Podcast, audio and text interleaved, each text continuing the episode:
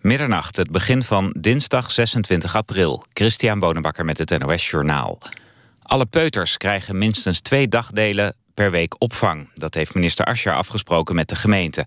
Die moeten binnen zes jaar voldoende opvangplaatsen hebben geregeld. Kinderen van ouders die niet allebei werken... krijgen dan een plek aangeboden die wordt betaald door de gemeente. Rond Prinsjesdag werd al bekend dat de gemeente daar 60 miljoen euro voor krijgen. De Sociaal-Economische Raad had geadviseerd dat kinderen van 2,5 tot 4 jaar... allemaal vier dagdelen per week opvang zouden krijgen. Maar dat worden dus twee dagdelen. De Haagse kermis op het Malieveld haalt op Koningsdag speelgoedwapens uit de prijzenkramen. Volgens Omroep West wil de kermis hiermee de politie tegemoetkomen en misbruik van nepwapens op de feestdag tegengaan. De politie ziet steeds meer mensen op straat met speelgoedwapens die sprekend op echte vuurwapens lijken. De maatregel van de Haagse kermis geldt alleen op Koningsdag. De Bond van Kermishouders roept exploitanten op om de rest van het jaar alleen speelgoedwapens in vrolijke kleuren weg te geven. De islamitische rebellengroep Abu Sayyaf heeft op de Filipijnen een van zijn gijzelaars onthoofd. Volgens de autoriteiten is het slachtoffer de Canadese toerist John Richdal, die vorig jaar september samen met drie anderen werd ontvoerd. Op het Filipijnse eiland Jolo werd vanmiddag een plastic zak gevonden met daarin een afgehakt hoofd. Abu Sayyaf had voor elk van de vier ontvoerde toeristen 5,6 miljoen euro losgeld geëist dat vandaag betaald moest worden. In Bangladesh is een redacteur van een homoblad in zijn appartement in Dhaka vermoord. De homoactivist werkte ook voor een Amerikaanse organisatie. De verantwoordelijkheid voor de dood van de redacteur is opgeëist door IS, maar de autoriteiten in Bangladesh zeggen dat die terreurorganisatie helemaal niet actief is in het land. Het weer. In de kustprovincies blijft het regenachtig. In Zeeland kan het stormachtig waaien. In het binnenland nemen de buien af. Minima tussen 0 en 4 graden. Overdag weer veel buien met kans op onweer en hagel. En het wordt ongeveer 8 graden. Dit was het NOS Journaal. NPO Radio 1. VPRO. Nooit meer slapen.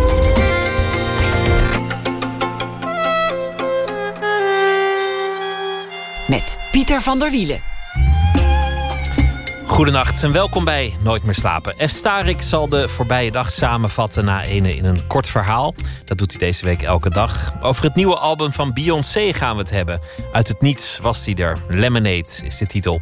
Correspondent Rob Soutberg stelde een bundel samen. De race naar het noorden met journalistieke verhalen over de vluchtelingenstroom in alle hoeken van Europa. In elk land wordt daar anders mee omgegaan. Ook dat na ene. Maar we beginnen met Rob Scholten. Rob Scholtes Embroidery Show heet een tentoonstelling vanaf deze week te zien in Zwolle, in Museum de Fundatie. Een collectie borduurwerken uit oma's collectie. Tientallen, nee honderden, uit de kringloopwinkel meegegrist en ineens verheven tot kunst.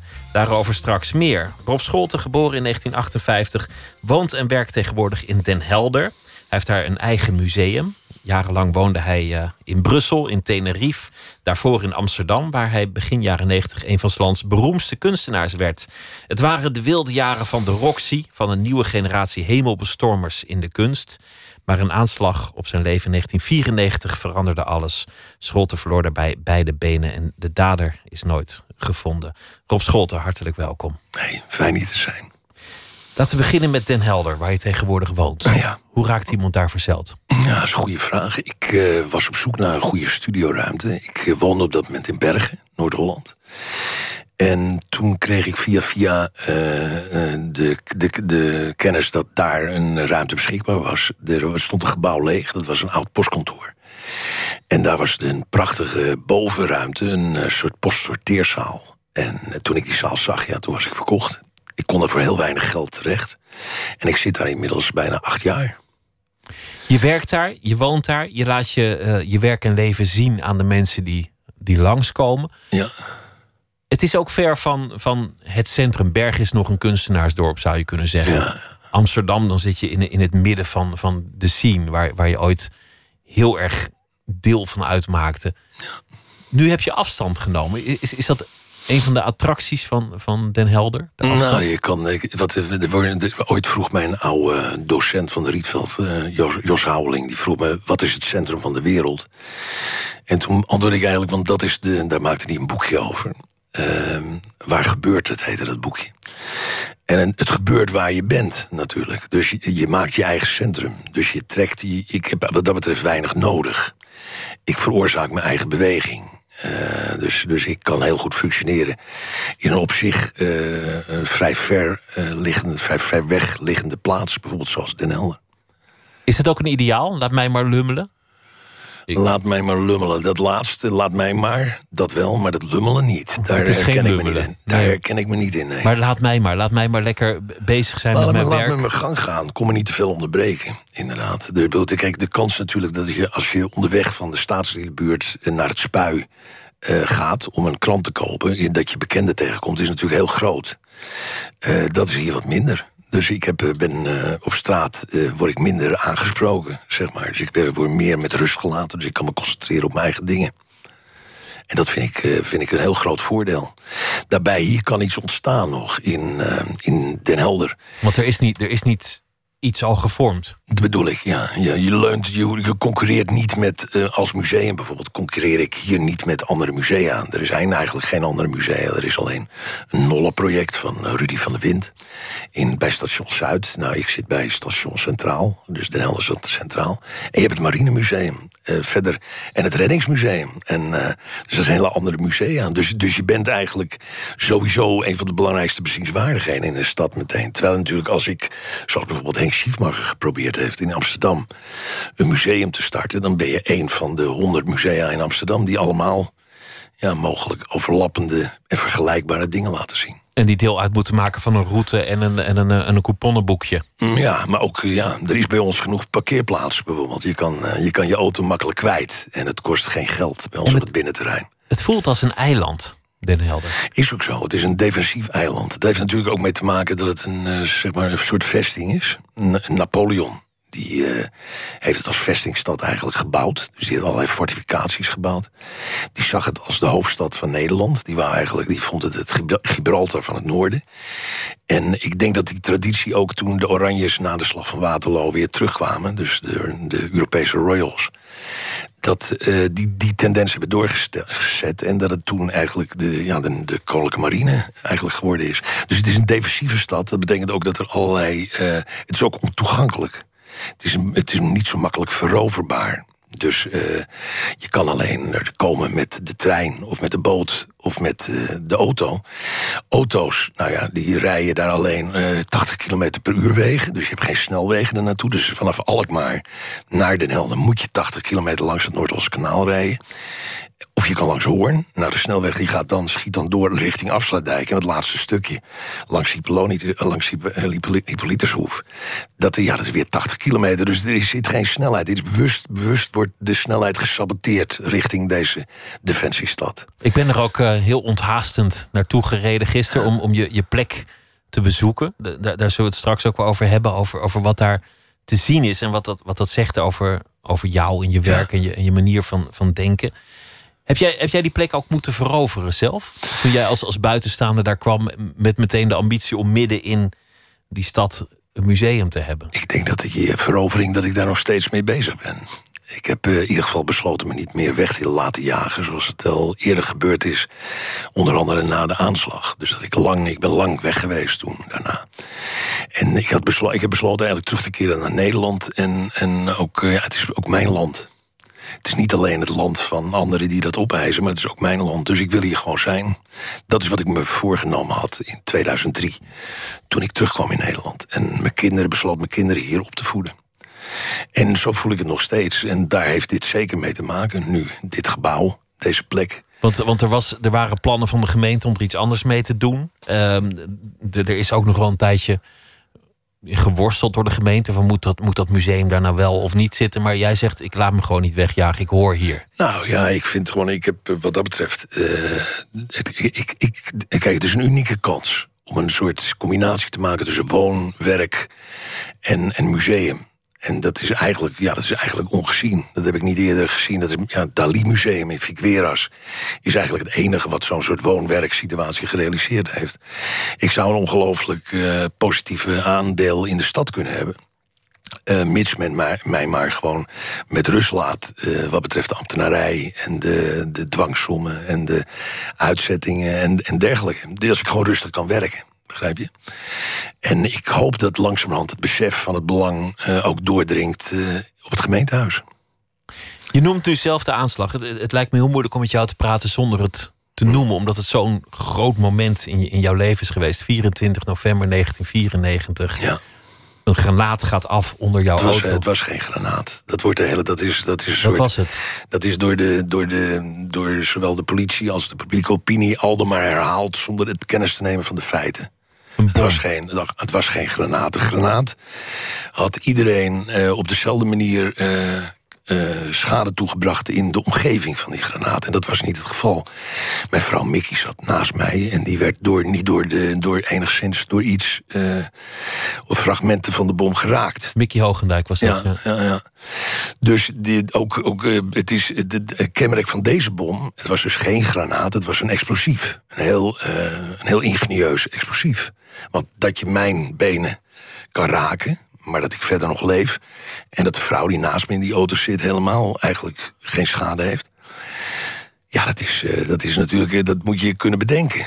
Dus dat is, een, een granaat had een heel ander effect gehad. Dus het was een explosief. Een gerichte aanslag, vermoedelijk op je leven. Ja, ik denk dat het was om het te verminken, denk ik. Ik heb nooit het gevoel gehad dat ik eh, gedood moest worden. Nee. Het was bedoeld om, om je te verminken. Je bent er nooit achter gekomen. Het is nooit opgelost. Dat, is, het dat is iets anders. De laatste is het geval, ja. Het is nooit opgelost. Nou ja, het is nooit... het- Kijk, wat is opgelost? Ik weet wat er gebeurd is. Mhm. En eh, ja, ik heb besloten dat niet langer met het publiek te delen... omdat het mij alleen maar kwaad heeft gedaan in het verleden.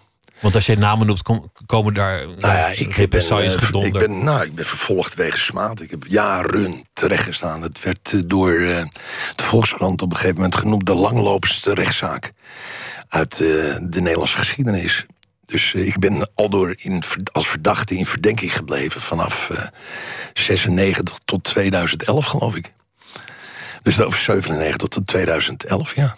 Dat is wel lang. Of, Ik kan me zo voorstellen dat, dat je daarin vastbijt. En dat, dat, je, dat je recht wil zien. En dat je antwoorden wil hebben. En dat je dingen opgelost wil zien. En jij zegt nu van ja, ik heb op een zeker ogenblik toch voor mezelf uitgemaakt. Ik, ik weet hoe het zit en nu ga ik verder. Ja, Nu ga omdat ik je, omdat je ontdekt dat in, in- niet alleen in Nederland, maar recht eigenlijk niet bestaat. Ik, las net, ik zag net ehm Ebru Umar uit Turkije de situatie in Nederland beschrijven als een situatie die vrij is. Dat zij in Nederland vrij is. Dat ze alles kan zeggen. En dat, eh, dat iedereen vrij is om op te schrijven eh, wat, ze, wat ze willen. Nou, dat ben ik niet met haar eens. In Nederland is ook wel degelijk sprake van een onvrijheid. Net zoals in Turkije, alleen in mindere mate. Begrijp je? Dus ook ik kan niet alles zeggen, hardop. Maar hoe laat je dat los? Hoe hou je op met, met het spitten? Hoe zorg je dat je leven verder gaat Maar heel simpel, heel simpel door je eroverheen te zetten. En eh, je, je gelijk op te geven. En eh, gewoon lekker door te gaan met waar je het eigenlijk allemaal voor deed. Dat is het werk wat je maakt. En dat heb ik gedaan. Hoe lang heeft dat geduurd? Niet zo lang. Niet zo lang. Nee, nee, nee. Ik heb op een gegeven moment heb ik het overgedragen aan een detectivebureau en aan mijn advocaten. En ik ben doorgegaan. Alleen, het punt is, eh, men liet mij daarna niet meer met rust. Begrijp je? Dus als je zo lange rechtsvervolging eh, tegen je hebt, ja, dan, dan eh, dat, dat doet wel iets met je natuurlijk. Mensen bleven jou bellen. Nou, op een gegeven moment moet je dan bewijzen dat je dus onschuldig bent. Dus dat kost je tijd, energie en geld. Begrijp je? Ik ben de enige die veroordeeld is in mijn eigen aanslag. In de aanslag op mij ben ik alleen veroordeeld, voor de rest niemand. Hè? Je bent het slachtoffer en de veroordeelde. Ja, In correct, één. correct, correct. Dat is de opperste Kafka en die is met mij uitgevoerd. Ja. Je zei toen heb ik me laten wegjagen uit Amsterdam. Ik ben, ik ben, Nou ben ja, er waren, natuurlijk, er waren natuurlijk heel veel dreigementen in de periode na de aanslag. Dus het, bijvoorbeeld het geven van een persconferentie op Schiphol... die ik heb gegeven toen februari eh, 1995... zou onmiddellijk leiden tot mijn definitieve eliminatie, bijvoorbeeld, weet je. Dus als je dat soort dreigbrieven allemaal krijgt... op een gegeven moment, eh, ja, ik, eh, ik werd bewaakt. Ik kreeg geen bewaking, dus ik moest alles zelf betalen. En ik ben op een gegeven moment dus ook uit Nederland weggegaan. Ik had een groot project in Japan. Daar heb ik, eh, heb ik aan doorgewerkt. Dat moest af. Het was namelijk gepland dat het zou opengaan op, de, op het 50-jarig jubileum van de bom op Nagasaki. Dat was in eh, september of augustus. Dus ik wist wat ik moest doen. En ik, had, ik was natuurlijk zonder benen, maar ik moest nog steeds 18 meter omhoog. En ik moest hard werken. Dus ik heb dat project gewoon afgemaakt. Zonder officiële revalidatie, zonder eerst te leren hoe het, hoe het is zonder benen. Nou, je reflecteert wel. Je, je, je, komt in het, je springt in het water en ontdekt dat je niet meer kan watertrappen, bijvoorbeeld. Dus maar dat is, dat is toch revalidatie, dat je de nieuwe omstandigheden waarin je in leeft, uh, dat je dat uh, ontdekt. De snelle variant, eigenlijk.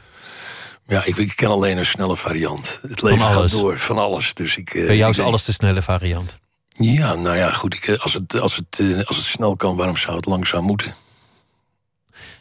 Je zegt dat jij weet wie het gedaan heeft. Dan, dan ga je ervan uit dat het een gerichte aanslag op jou was. Hoe, hoe kan iemand die kunstenaar is vijanden hebben? Weet je, kun, kun jij iets zeggen over, over de achtergrond daarvan? Misschien moet je het niet zo persoonlijk zien. Misschien moet je het veel ritueler zien allemaal. Dus uh, misschien moet je me meer zien als een soort symbool van iets.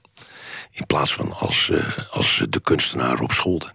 Misschien vertegenwoordigde ik in die tijd een, een, hele, een hele beweging. Een hele, een hele, een hele, een hele epoche. Een hele tijd. En dat is denk ik wat het was. Dus, uh, dus een afrekening met nou wat toen gaande was. met wat het postmodernisme, wat na het moderne is, uh, daar was ik natuurlijk de ultieme vertegenwoordiger van. Misschien moet ik dan uitleggen wat postmodernisme is. Maar dat is zo leuk aan de tentoonstelling in Museum de Fundatie. En aan de tentoonstelling die tegelijkertijd in het Groningen Museum wordt gehouden. Over de nieuwe wilde, dus de jonge club kunstenaars uit begin jaren tachtig. Waar ik dus ook eigenlijk bij hoorde dat was natuurlijk ook dat er voor het eerst een soort retro-stijlen werden ingevoerd. Dus, uh, dus kunststromingen werden herhaald in de geschiedenis. En dat was het nieuwe. Dus, dus men had expressionisme, dat is de tentoonstelling waar jij vanmiddag geweest bent... in ja. Museum de Fundatie, de kunst uit de twintig jaren. Zoals je zei, Kirchner, Nolde, Javlevski. Allemaal grote schilders. En dan komt er, eh, komt er op een gegeven moment na een hele periode van conceptuele kunst, van minimale kunst, van pop art. Het museum wordt steeds leger, het wordt steeds killer. Er staat op het laatst alleen nog maar een tekstje op de muur. Kijk in de linkerbovenhoek of zo. Ja, de jaren nou, 70. Ja, dan de jaren ja. 70. Eh, dan dat er opeens iemand opstaat en die zet een doek neer. En die begint gewoon erop te kwasten. En die kwast gewoon een rare Donald Duck neer of zoiets dergelijks. Die die man is opeens heel vernieuwend, omdat hij zeg maar, een contrapunt is ten opzichte van alle heersende stijlen. Maar je zou ook kunnen zeggen dat het een dief is. Want het is al gebeurd. Hij, hij, die stijl is al gebeurd in de twintig jaren, dus is helemaal niet nieuw. Opeens krijg je dus in de tachtige jaren een club kunstenaars in Italië had je de jonge Italianen met Cookie, Clemente en Cia. In Duitsland had je de jonge Duitsers met Daan, Dokepiel, Bummels, uh, Kever, de Moula met Vrijheid. In Nederland had je dat ook. Had je René Daniels bijvoorbeeld. Ja, die, begon weer te schilderen.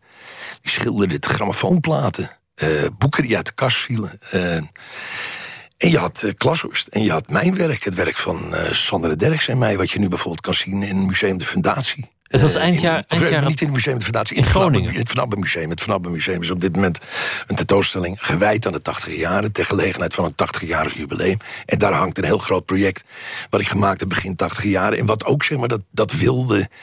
Dat was geen wilde schilderkunst, maar zo zag het er uiterlijk wel een beetje uit. Het was ook een soort explosie van, van talent. Eind jaren 80, begin jaren 90 waren daar ineens in Nederland ook ontzettend veel nieuwe kunstenaars. Het was enorm veel energie. Het was, het was gaande. Het was ook de tijd dat de housemuziek opkwam. Dat mensen hele nachten uitgingen. Ja. De muur was gevallen. Het, het, was, het kon niet op.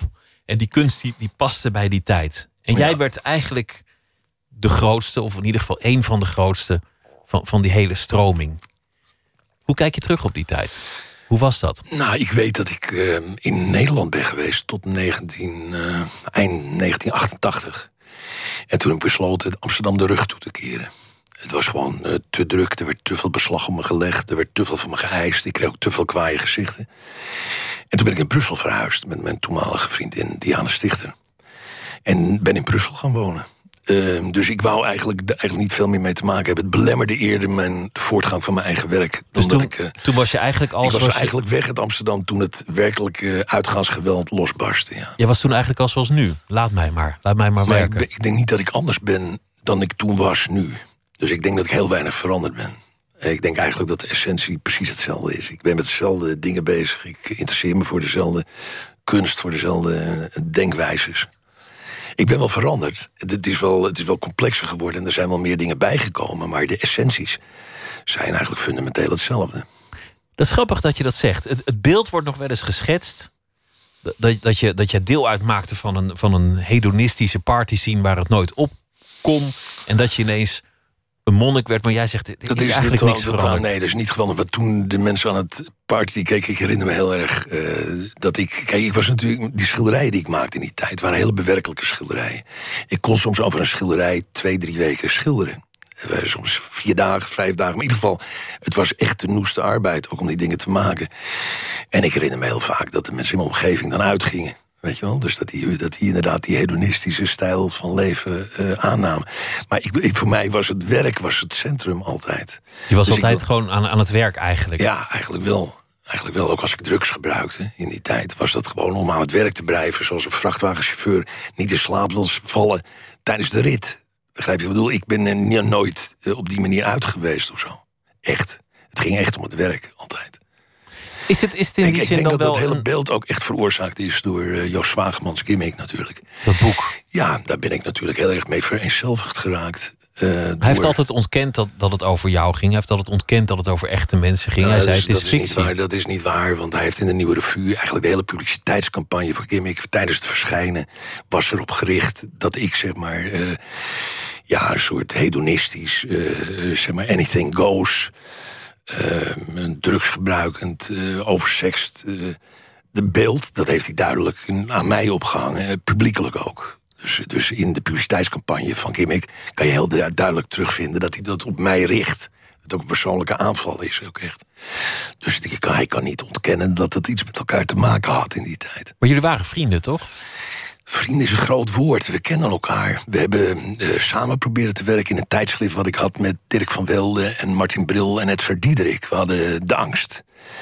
En op een gegeven moment, eh Bril die was aan het schrijven en die was klaar met de filmacademie en die had veel meer, eh, die wou zich daarop concentreren en die wou eigenlijk uit die redactie van De Angst. Ik had hetzelfde, ik wou me ook meer op schilderen concentreren en niet zozeer met het redigeren van de stukken van anderen bezig zijn. En we hebben toen bedacht, misschien is het een goed idee om Joost Zwageman en Dirk van Welde aan elkaar te verbinden als nieuwe redactie voor het nummer van het derde nummer van de angst. En daar is het, daar is het misgegaan eigenlijk, tussen Joost en mij. Dus, maar dat is een verhaal voor de, voor de, voor de werkelijke literatuur- en kunstgeschiedenis, denk ik, om dat Ja, na dat te vertellen. Maar cultuurgeschiedenis. Vriendschap, vriendschap is eigenlijk pas ontstaan, eigenlijk ver, ver en lang na eh, Gimmick. Dus ik denk dat het pas ontstaan is de laatste, ja, de laatste vijf, zes jaar. Toen hebben jullie elkaar toch weer gevonden. Nou, ik denk en- dat we beide over ons, eh, over ons gelijk heen gestapt zijn. Naar elkaar toe. Dus, dus dat ik hem ook echt vergeven heb wat er gebeurd is. En eh, ja, dat we, dat we elkaar be- iets beter leren kennen. Dus de tweede keer dat je je over je eigen gelijk heen eh, hebt gezet. Nou, ik denk dat het een heel belangrijk principe is. Wat ik hoop dat veel, eh, veel van de luisteraars ook in hun eigen leven zullen toepassen. Kijk, eh, je, je blokkeert door gelijk te hebben. Je kan, in je, een, je kan erg eenzaam worden door gelijk te hebben. Je hebt gelijk, natuurlijk heb jij gelijk. Het is waar wat jij denkt. Ja. Maar daar heb je helemaal niks aan. Dat is helemaal niet iets wat je iets brengt in je leven. In je leven is het veel meer gericht op het veroorzaken van mogelijkheden. En als je je eigen gelijk kan opgeven, dat je kan zeggen van... nou, ja, ik, bedoel, ik, had het toen eigenlijk bij het verkeerde eind. Of zo. Als je dat kan zeggen, dan opeens ontstaat er ruimte voor die ander... waar je dat gelijk tegenover meende te hebben. En die kan opeens ook komen. Dus er ontstaat beweging in je leven. Dus om zelf beweging in je leven te veroorzaken... Heb je, moet je af en toe je eigen gelijk kunnen opgeven. Dat is heel belangrijk. Voortbewegingsmechanisme. Je zei net, ik heb de snelle revalidatie gedaan. Ik had een project, ik moest gewoon verder en, en het moest maar. Ja, je, was, je was ineens je benen kwijt, gehandicapt voor het leven. Hoe heeft dat je leven veranderd?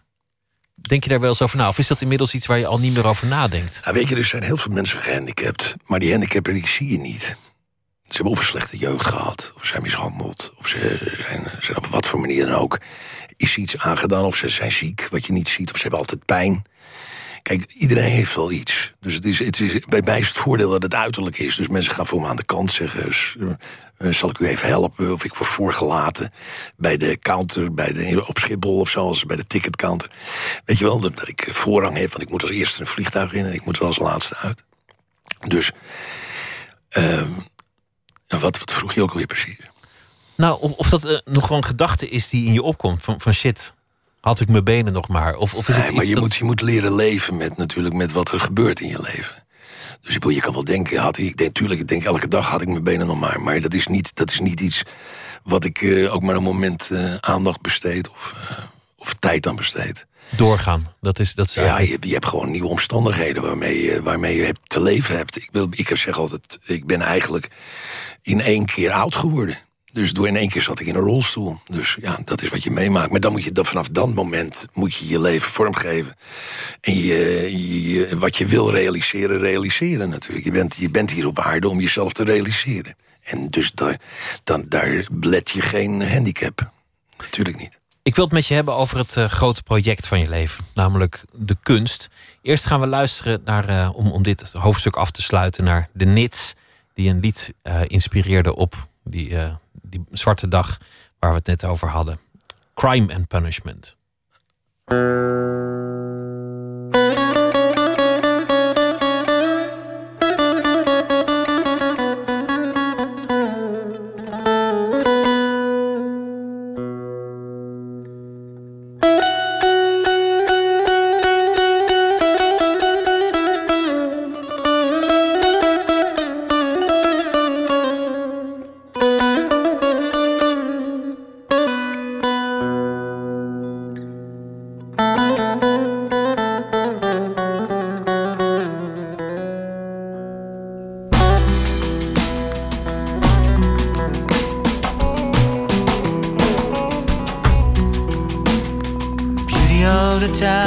she takes my breath. Sunlight's cutting houses into beast of the town. He brings only death.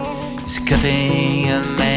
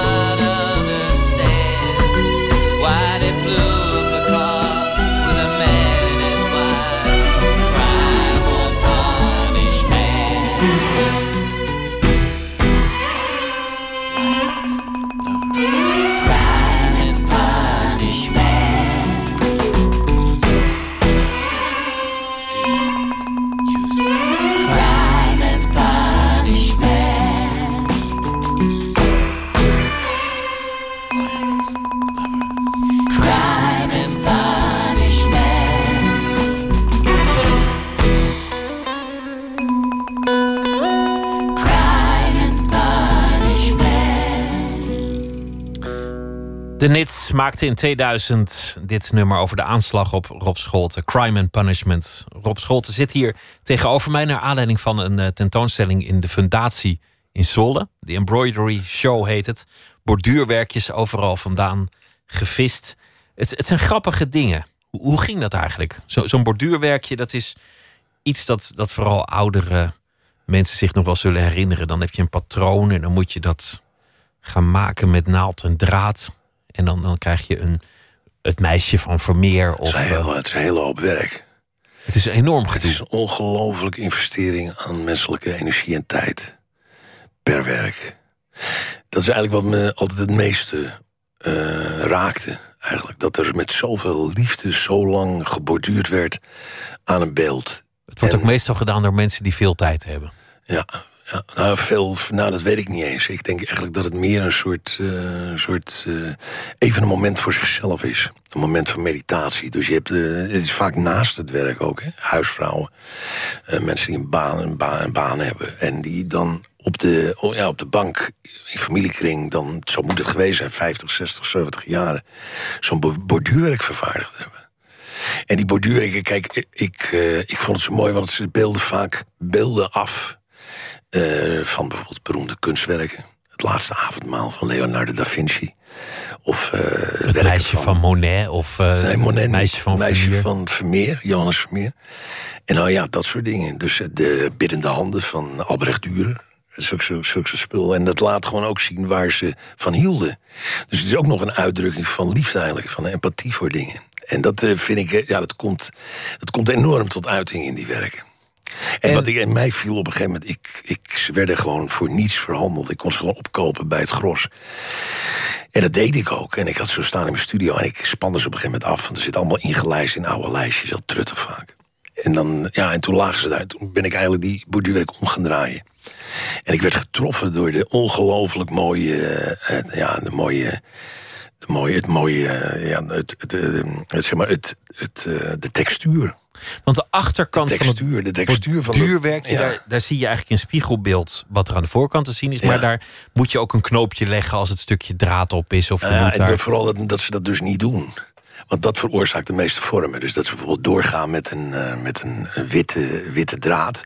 Het afvechten kost natuurlijk heel veel tijd. En dan moet je hem opnieuw inleggen. En dan moet je, de, dan moet je ja, dat is, dus dan gaan ze door met die draad. Bijvoorbeeld van het oogwit van het ene oog naar het andere oog. En dan loopt er dus opeens een streep over het beeld heen.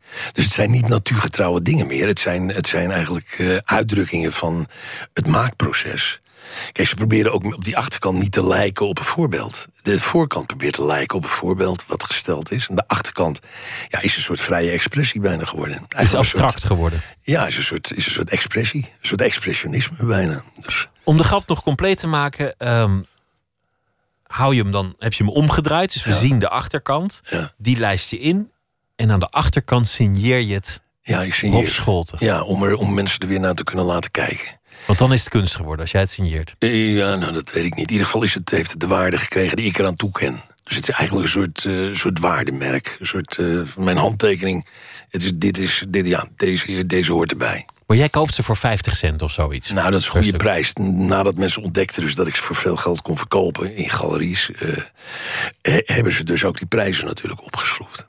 En er werd op een gegeven moment werd het ook populair. Dus je ziet ook mensen bezig met het bekleden van bankstellen met deze borduurwerken. Er was zo'n overvloed vanuit de 50, 60 jaren. En op de een of andere manier hebben wij als Nederlanders nooit daar de waarde van in willen zien. Als je Dus- in manuren rekent, dan zou- zo'n ding.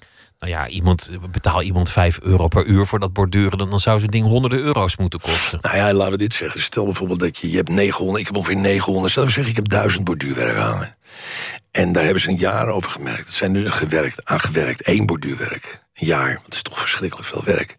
Soms is het drie maanden, misschien soms vijf maanden, soms zal het twee jaar zijn. Want het gaat in de kast en dan komt het er weer uit. Waarschijnlijk niet fulltime altijd. Maar als je je voorstelt dat er bijvoorbeeld één manjaar zou zitten in zo'n, in zo'n borduurwerk, zo'n heel zo'n groot borduurwerk, dan kom je toch op, eh, op eh, duizend eh, manjaren uit. Duizend jaar liefde. Duizend, En dus duizend levens. Is duizend jaar van verschillende levens. En als je dat natuurlijk gaat terugrekenen... bijvoorbeeld iemand wordt 50 jaar als gemiddelde leeftijd... dus met andere woorden, 20 mensenlevens zit in deze tentoonstelling. Kijk, ik heb dat voor het eerst gemerkt in Japan... toen ik Japan aan het schilderen was... en daar met heel veel assistenten werkte... Uh, ik had zelf vijf jaar lang heb ik gewerkt aan het gigantische, uh, zeg maar, van qua, qua formaat, bijna Sixtijnse kapelachtige project in Japan, in Holland, Holland Village, uh, Nagasaki Holland Village. En dan, dan werk je dus vijf jaar, maar met acht assistenten erbij. Over de hele periode van vijf jaar heb je opeens veertig jaar erbij. Dus ik heb als het ware 45 man jaren. Het is meer geweest, want er zijn meer mensen deelgenomen aan dit project. Maar 45 man jaren zitten er bijvoorbeeld dan in zo'n Japan-project. En er zitten hier bijvoorbeeld 20 man jaren in deze tentoonstelling in de fundatie. Dit is iets dat waar zijn heel gekke gegevens, weet je. Maar dat is iets waar kunstenaars vaak heel geheimzinnig over doen. Die alles krijgt de handtekening van, van de grote meester. Schijnbare genialiteit. En dat er iemand anders aan heeft gezeten, daar, daar wordt dat geheimzinnig nou, het is, het is, uh, dat, heb je, dat was heel duidelijk midden jaren tachtig. Ik was eigenlijk een van de eerste in Nederland... die zeg maar, met een echte studio weer werkte. Dus met assistenten werkte. Daar ook vooruit kwam daar ook niet uh, zich voor schaamde. En ik herinner me dat Art in America op een gegeven moment een nummer heeft gemaakt over de artist studio's. En dan zag je dus ook studio's van Frank Stella. En, uh, daar, daar, daar, en daar was wel die mystificatie veel groter. Mensen, hij, zij wouden eigenlijk helemaal niet dat je wist dat er twintig assistenten aan het werk waren aan die beelden. Omdat dat de prijs van de werken en de authenticiteit van de, van de handtekening als het ware zou ontwaarden. En ik weet dat daar echt procedures uh, gaande waren van, die, van verschillende van die artiesten tegen Art in Amerika. Dat ze niet wouden dat dat geopenbaard werd. Je denkt aan een geniaal kunstenaar als Anselm Kiefer. Ja, als daar gewoon een, team van 50 man bezig is met die productie van die werken. Dat is geheim. Het geheim van de studio. Het geheim van het atelier. En jij, jij hebt er maling aan of je speelt ermee? Nou, ik, heb daar, ik vind dat uh, onjuist. Ik vind het geheim wordt groter als je er uh, openlijk over praat. Dus als je het, uh, als je het duidelijk maakt hoe je dingen... Ik, ik hou enorm van een transparante vorm van productie van kunst. Ja. Dus ik, ik vind het leuk als je kan zien hoe ik dingen maak. Dan is het ook goed om te zien als ik een medewerker heb dat hij eraan meewerkt. We gaan een stap verder, want ik ben in Den Helder geweest in je eigen museum. Dan kom je daar binnen, daar hangt er van alles door elkaar. Een, een, een, een prachtige lito van Loetje Bert of een foto van een brandende tram. Lijn 10 van Halstraat in de jaren 80. Een foto van jouw kinderen, prachtige portretten. Ook houtsnijwerkjes. Ook, weer, ook weer waarschijnlijk van de kringloop. Nergens staat bij wat van wie is. Of het wel van jou is of het van iemand anders is. Dat maakt niet uit. Een tegeltje, Oost-West thuis best. Of zoals het klokje thuis. Dat is een van mij. Dat is een schilderij van mij bijvoorbeeld. Alles hangt door elkaar. Het, het gaat jou niet om het auteurschap of, of om, om, om, de genialiteit van jouw hand als schilder. Het gaat jou meer om het, nou, het gaat oproepen van beelden. Ja, het gaat eigenlijk over of die beelden voor anderen iets kunnen betekenen. Dus eigenlijk, eh, wat ik, wat, ik, wat ik altijd mijn hoogste ambitie heb gezien... is het maken van een soort hedendaagse iconen. Dus dat de waarde of de naam eigenlijk niet uitmaakt, maar dat het veel meer gaat over het beeld zelf. Wat het beeld weet over te brengen, hoe het beeld, wat voor indruk het beeld achterlaat in de, bij de kijker. En wat de kijker mee naar huis neemt daarvan. En daar heb je in principe geen, uh, geen naam uh, voor nodig. Maar alles kan een icoon zijn. Dat, dat uh, hoeft niet ja, eens in, ja, in de kunsten Nee, gewone, gewone voorwerpen kunnen ook uh, iconen zijn. Ik zou ook heel graag dat verschil opheffen of zo. Ik, uh, ik heb ook verzamelingen van voorwerpen waar ik datzelfde uh, iconische karakter aan toeken. Ben je daar de dus- hele dag mee bezig? Loop je de hele dag rond en kijk je naar alles nee, op zoek naar, naar zo'n iconisch Nee, het is vooral, de, ik denk dat dat recyclen van het bestaand materiaal vooral gebeurd is toen ik terugkwam in Nederland in 2003.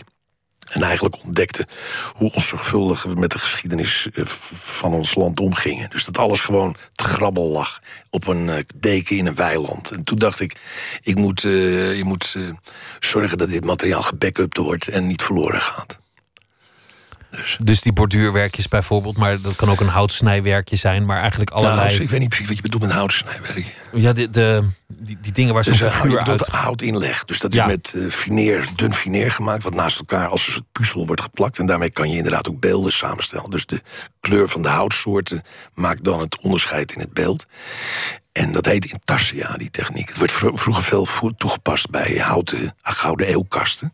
Daar werd dat uh, dunne hout opgeplakt als decoratie is een oude Italiaanse renaissance techniek die wij op de ambachtscholen, die we in de tijd, begin 80 jaar in Nederland nog steeds hadden, werd het bij het vak houtbewerking, werden daarmee meesterstukken gemaakt. Dus de, de leerlingen, de gezellen, als het oude ambacht, die maakten, produceerden één zo'n afbeelding van een intarsia, dus van een houtinleg, om ermee hun meesterproef af te leggen. Interesseert kunstenaarschap jou? Heel erg, ja, natuurlijk. Maar het auteurschap, jouw naam als kunstenaar, je, je roem, dat is weer heel wat anders. Kijk, eh, auteurs zijn, het auteurschap is pas heel recent eigenlijk. Hè? De, dus uh, kerken in de middeleeuwen, dat werden niet gesigneerd als, bouw, als bouwsels. Het is eigenlijk pas in de periode van de renaissance, de vroege renaissance... dat, dat je naam überhaupt een rol gaat spelen. Uh, kunst was in die tijd een soort groepsactiviteit. Je had, de studio was een werkplaats waar een werk gecreëerd werd. En het ging veel meer. Kijk, Jeroen Bos, ja, ik weet niet. Dat is gewoon. Dat is, dat, dat is bijna niet eens gesigneerd. Dus, dus de signatuur op zich is een soort waardemerk geworden daarna. Je zou jezelf ook wel kunnen zien als een meester van een studio met, met een aantal medewerkers. Nou, ik denk dat ik dat min of meer ben, jarenlang al. Dat er zo is mijn beroepspraktijk eigenlijk. En in de, bij een bakker wordt het heel gewoon gevonden dat er een uh, bakkersknecht is en dat het uh, brood wordt gebakken en moet worden rondgebracht in de oude vorm dan op een bakfiets en hoe het dan tegenwoordig gaat. Maar, maar dat is natuurlijk, daar is het acceptabel, maar het is bij kunstenaars niet acceptabel, bij schrijvers ook niet. Dat is, daar wordt allemaal de individuele genialiteit verondersteld. Ambacht, want, je kunt ambachtelijk best wel veel, maar, maar, maar je je laat je er niet zo op voorstaan. Je bent er niet mee bezig om te laten zien hoe mooi je kan Ik denk dat ik een van de beste schilders van Nederland ben. Ook technisch. Ik kan eigenlijk alles maken. En als je naar mijn oeuvre kijkt, dan kan je dat ook terugzien. Ik heb hele realistische uh, Ze hangen er ook tussen in Den Helder? Ze hangen in Den Helder hangen ze ook, maar niet, maar niet, uh, niet overmatig. Ik, ik, hoop wel dat in, het, in de nieuwe ruimtes van het museum... want we hebben 2000 vierkante meter waar die we graag zouden willen openen. Waar we eigenlijk vorig jaar april al mee open wouden. Maar wat allemaal geblokkeerd is. Daar had ik ook allerlei georganiseerd. Dat er allerlei hele belangrijke schilderijen als bruikleen getoond konden worden. Ik heb natuurlijk onderweg veel belangrijk werk moeten verkopen. Ik heb niet alles kunnen behouden natuurlijk. Maar als je, van geleefd heb. Als je weet en anderen ook weten dat je zo goed kan schilderen. Ja. Dan is het opmerkelijk dat het je eigenlijk ook weer niet genoeg interesseert om, om het ja, maar het is, het is de, de, nou ja, nee, als ik eenmaal begin te schilderen, word ik verf. Dan ben ik alleen maar met schilderen bezig. Maar er zijn ook periodes dat ik dat niet doe. Picasso had ook periodes van twee, drie jaar dat hij gewoon geen kwast aanraakte. Dus dat kan heel goed, maar het betekent niet dat je niet bezig bent met je vak. Of, en, of dat je de, de, de, de, je kennis niet, uh, niet inzet om, om dingen die waardevol zijn te, te behoeden voor vergankelijkheid, bijvoorbeeld je kan gewoon heel, je kan, je kan op een hele andere manier ook, uh, ook dingen laten zien. Ik wil bijvoorbeeld door dingen te hergebruiken. Dat hoort heel duidelijk bij mijn traditie. Net zo goed als het realistisch schilderen bij een traditie hoort. Het een is mij niet meer waard dan het andere. Ik vind het leuke, en dat wou ik je ook net vertellen toen over het over postmodernisme hadden, dat het eigenlijk gaat over dat je het feit dat je alles kan. En je dus kan kiezen welke stijlen je aanneemt. Alles bestaat naast elkaar en jij kan ja, kiezen. ik kan, ik kan inderdaad, ik kan, ik kan de taal die ik kies, die kan ik zelf bepalen. Uh, dus dus, dus die, de, je bent stijlloos. Ik ben stijlloos eigenlijk. Het is ook een ander Nederland, dat van die borduurwerkjes van, van de jaren 50 en 60. Dus er zit een soort bescheidenheid in. dat, dat, je, dat je een jaar lang gaat zitten naaien aan, een, aan, het, aan het meisje van Vermeer. Ja. Is dat de omgeving waarin jij bent opgegroeid? Was dat het deel van Nederland waar jij vandaan kwam? Nee, eigenlijk niet. Mijn vader was uh, directeur bij Albert Heijn. En uh, ik ben eigenlijk, het kapitalisme is mij heel vroeg ingegoten. We hadden een zwembad in de tuin. Uh, we gingen op vakantie naar Tormelinos. Dus ik was, nee, het was zeker niet het 50 jaar in Nederland. Ik was, was echt de andere kant. Nou, het was het, denk ik, waar nu veel mensen aan toekomen. Een soort Amerikanisme. Ik zat heel erg, laat maar zeggen, zo ben ik opgevoed. Amerika was, uh, was het voorbeeld. En ik denk dat dat in de. Dat had ik voor mijn twintigste. En na mijn twintigste is dat in de wereld tot ont, ont, ontplooiing gekomen eigenlijk. Wat heeft dat je meegegeven? Kreeg je daardoor meer zelfvertrouwen in het leven? Nou, ik was daardoor liep ik natuurlijk voor, op een aantal mensen die gereformeerde uh, tendensen moesten afstoten nog in hun eigen leven. Of zich moesten bevrijden van een religieuze opvoeding of anderszins. Kijk, mijn vader zei: geld is het enige wat waar is. Nou, ik ben denk ik wel heel lang uh, nu bezig te bewijzen dat er nog wel andere zaken ook waar zijn, natuurlijk. Wat vond je vader er dan van dat jij een, een beroep koos waar geld niet erg vanzelfsprekend is? Nou, ik denk dat hij, ik denk dat hij de waarde, hoe ouder hij zelf ook werd, uh, steeds meer is gaan begrijpen. En ik denk dat er op dit moment een totaal uh, begrip is, ook wederzijds. Hij leeft nog, je vader? Ja, ja hij is 85. Is hij, is hij helemaal in het reinen gekomen met alles wat je bent gaan maken? Dat zeker. Ik denk dat hij een van mijn grootste supporters is geworden. Ja. Kan hij je dan ook adviseren? Want, want, want je hebt natuurlijk Nou, ook dat doet- uiteindelijk een, een, een winkel. Dat, Ja, dat dat- is natuurlijk ook wat een kunstenaar doet. Nou, zeker. Dat heeft hij altijd gedaan en dat eh, ben ik hem ook uiterst dankbaar voor. Wat, wat voor advies geeft hij dan? Nou, dat begon al heel, dat begon al heel snel natuurlijk. Kijk, als je, hij zei bijvoorbeeld, als je als bedrijf wil organiseren, dan moet je ook een bedrijf worden. Weet dan moet je ook gaan nadenken hoe je dat dan ook technisch in de wereld gaat zetten. Dus ik heb al die stadia heb ik meegemaakt. Ik kan je wel vertellen dat ik blij ben weer teruggekeerd te zijn tot een eenmanszaak die ik op dit moment ben. Dus, eh, maar, maar ik heb die omwegen allemaal gevoeld. Ik weet wat het, ik weet wat het is. Laten we gaan luisteren naar eh, Polly Jean Harvey. Want die heeft ook een nieuw album, Hope Six Demolition Project. En eh, we gaan luisteren naar The Orange Monkey.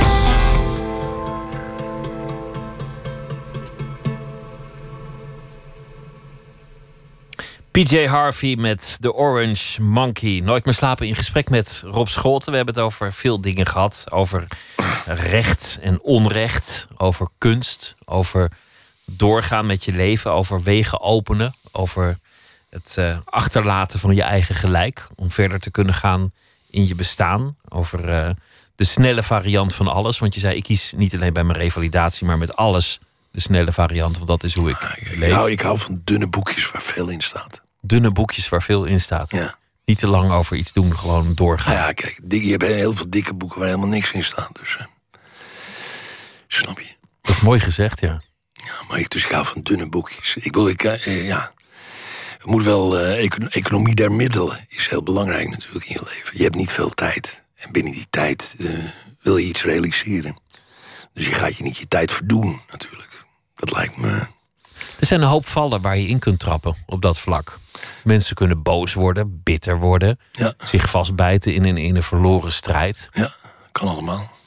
En voor je het weet was dat je leven. Ja, dat zou ook gebeurd kunnen zijn. Maar eh, ik, ik weet niet, ik denk dat het belangrijk is jezelf wat dat betreft gewoon eh, je te omringen met de juiste mensen. En, en ook je te omringen met een, eh, een juist zelfbeeld. En ook je ego eh, een beetje aan de kant te zetten. Want dat is natuurlijk het grote probleem voor heel velen eh, in deze wereld. Om dat ego te blussen. Ja, want dat ego veroorzaakt natuurlijk gigaveel problemen en pijn en eh, bitterheid. Dus Heb jij nu minder ego dan voorheen? ik denk dat de aanslag heeft mij nederiger gemaakt. En kijk, zeg maar, het, het, ja, in deze werken kan je zeker wel constateren, bijvoorbeeld het Museum de Fundatie, dat er sprake is van een bijna afwezige ego, denk ik. Het gaat jou om het beeld, Ja, om de bezoeker, maar je hoeft niet zo nodig te laten zien wat je allemaal kan. nee, ik hoef niet mijn, eh, mijn kunsten te exposeren of zo. Die heb ik. Die kan ik inzetten of niet inzetten. En het niet inzetten van wat ik kan is even belangrijk als het wel inzetten. Dus. Je woont in Den Helder met je, met je vrouw. Die, wa- die was toevallig gisteren aanwezig toen, ik, toen ik door je museum slenterde. Je hebt eh, kinderen. Ja, Jouw vrouw ben je pas later tegengekomen. ja na, na, de, de, na de grote veranderingen. nou, na de scheiding met mijn eerste vrouw natuurlijk, Mickey Hogendijk. En ik heb, eh, ja, dan, ja, net zo, ja. Ik ken we zijn, hebben elkaar in 1998 elkaar leren kennen. In Dansen bij Jansen. Net zoals eh, ik Sandra Derks en Diana Stichter in Dansen bij Jansen... mijn eerste twee grote geliefden in Dansen bij Jansen heb leren kennen. Dus ik heb een soort traditie van Dansen bij Jansen. werd altijd de veemarkt van de stad Amsterdam genoemd. Maar eh, het was eigenlijk gewoon een studentendiscotheek, een hele leuke. En wa- was dat niet anders voor en na? Ik herinner me een gesprek dat ik had met Mark de Hond. Mhm. Die, die, die op, op, door medische fout in, een- in de rolstoel Ja. kwam. En die vertelde dat, dat het een enorme openbaring voor hem was. Dat hij gewoon nog op hij- vrouwen af kon rollen met, met zijn wagen. En dat hij wel geïnteresseerd Nou ja, was. dat is natuurlijk een probleem. Als je je benen verliest, dan denk je maar dat je alle seksuele aantrekkelijkheid voor, de- voor het andere geslacht kwijt zou zijn. Ja, het tegendeel is gewoon waar natuurlijk. Alleen het punt is, je hebt wel lichamelijke beperkingen. Dus bijvoorbeeld, ik had moeite om dansen bij Jansen binnen te komen nog. En ik werd door eh, twee jongere, door jongere vrienden werd ik erin gehezen. Die konden mijn stoel dan pakken en me omhoog tillen over de trappen bij de ingang in. En dan kon ik, zeg maar, ja, die dansvloer kon ik niet meer op. Er waren allemaal trappen, geen liften, geen niks. Maar dan kon ik wel boven zitten en de dansvloer overzien, zeg maar. Dus en ja. Dus je, je, je moet, kijk, je, je, bent, je, je beletsels en je belemmeringen zitten vaak gewoon feitelijk. Dat er een trap is bijvoorbeeld, waar je, dat je er niet in kan. Dat je niet naar de wc kan. Weet je wel, dat soort dingen. Dus, maar het gewoon gedoe is, ja. Dat, dat is gedoe. Als jij met Miss Tenerife uit bent en je Miss Tenerife moet eh, de taxichauffeur verdomd het je stoel in elkaar te zetten, dan zal deze vrouw dat moeten doen. Weet je, dus die staat te klooien met, eh, met, eh, met je wielen. Eh, en die, dus het- er zijn bepaalde feitelijkheden waar je gewoon mee te maken hebt. En verder, En verder is er geen verschil natuurlijk. verder is er geen verschil. Je vertelde over je vader, die, die nog leeft, die is 85, die nog steeds jou adviseert en jou tips geeft en met wie je, met wie je goed contact hebt. Je bent zelf ook vader. Wat probeer jij je kinderen mee te geven? Nou, dat ze ten eerste niet vader zullen zijn zonder vader te zijn. Je, bent, eh, je hebt toch de vader, de zoon en de heilige geest. Dus eh, de zoon kan je worden, ben je. Je bent geboren, wij- jij bent ook zoon. Maar alleen door het krijgen van kinderen kan je vader worden. En die heilige geest, daarover beschikken we allen natuurlijk. Dus, dus, eh, dus, dus ja, dat, ik, ik, het is heel mooi om te zien dat de energie die ik zelf had... die, wordt nu minder, want ik word ouder. Mijn kracht neemt af. Maar ik zie een groei van kracht in mijn kinderen. En dat is natuurlijk eh, fenomenaal om, eh, om eh, mee te kunnen maken. Dat is de natuurlijke weg van het organisme. Ja, het maar- organisme zet zijn energie voort in het, in het volgende exemplaar. Ja, ja, dat is heel mooi. Dat is heel mooi. Het voelt als heel goed. Dus. Je, je noemt een bijbels beeld. En dat is iets dat, dat me ook opviel in, in je museum. Dat dat, als je het hebt over iconen, jou enorm fascineert. Het, het laatste avondmaal bijvoorbeeld. Ja. Is iets dat vaak terugkomt in, jouw werk. Ja, ja. Nou, niet zozeer ja, het laatste avond, maar het laatste avondmaal nog niet eens zozeer vanwege de Heilige Geest, zullen maar zeggen, maar meer vanwege de samengenoten eh, maaltijd. Dus eh, dat, is, dat is denk ik een heel ander level zit dat. Het is niet, niet religieus. Je bent niet, niet geïnspireerd door... Nou, niet, ik ben wel religieus, dat zeker. Eh, kijk, alleen ik zie in de wereld om me heen juist het tegendeel daarvan. Ik zie de kerken leeg stromen. Ik zie steeds meer mensen die, eh, die satanische tekens maken op de televisie. En die eh, zo'n keuze hebben voor bijna een soort satanisme. Dus voor het kwaad in plaats van voor het goede. En eh, dat, dat is denk ik iets wat heel erg bij de huidige tijd hoort. En ik hoop dat de kunst die ik maak ook een soort getuigenis is van een heel andere positie. Van kiezen voor het goede. Nou ja, kiezen voor het licht. De waarheid in plaats van de leugen. Want de, waarheid is het licht. Dus zo, zo ervaar ik dat. Dus alles wat dus niet voor het verhullen, het toedekken, het afdekken, maar voor de achterkanten van de borduurwerken. Niet alleen het beeld wat, wat je wil laten zien, maar ook hoe het tot stand gekomen is. Wat voor religie is het waar, waar jij jezelf toe rekent? Is dat iets dat je zelf. Ik reken me niet echt tot een religie. Niet tot een stroming? Nee, maar als je zegt van ben je, ben je atheïst, ben ik zeker niet. Ik ben uh, zeker religieus. Maar ik kan me niet herkennen in de gebruikelijke stromingen, nee. Nee. Maar je hebt wel de gedachte dat er ergens een opperwezen is die op je nee, wacht? Nee, ook helemaal niet. Dat is zeker niet op de manier hoe jij het nu omschrijft. Een opperwezen wat op me wacht. Nee, nee, nee, nee. nee. Wat dan wel? Nee, dat je met jezelf, dat je, dat je dus in jezelf, uh, dat je jezelf kan bespelen en ontwikkelen.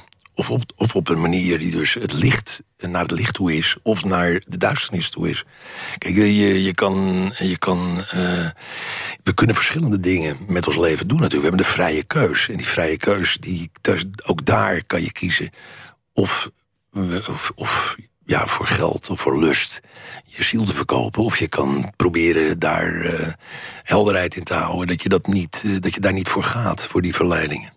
Dat je gaat voor iets anders voor waarheid. Het klinkt steeds alsof, alsof je echt gedwongen bent op een zeker ogenblik om na te denken over die vraag: van, van dit is de rest van mijn leven, hier moet ik het mee doen. Dit is het bestaan dat ik voor me heb en hoe, hoe ga ik daarmee om? Wat ga ik maken van dit bestaan? Ik wil gewoon natuurlijk, ik wil wel iets doen met mijn leven. Ik wil mezelf realiseren. Ik zou natuurlijk het mooiste is dat je kan eindigen als een Indiaan die, eh, die eh, weet hoe zijn lichaam eraan toe is, hoe zijn geest eraan toe is. En die op een gegeven moment ja, besluit om te sterven. Dan gaat hij de berg op. En dan weet hij dat het klaar is. Er is een hele mooie film over Constant Nieuwenhuis in zijn studio. Hoe hij de deur dicht doet nadat hij weet dat hij zijn laatste schilderij gemaakt heeft. Zijn vrouw kan het niet begrijpen. Die zegt, we kopen toch nieuw linnen? We kopen toch verf?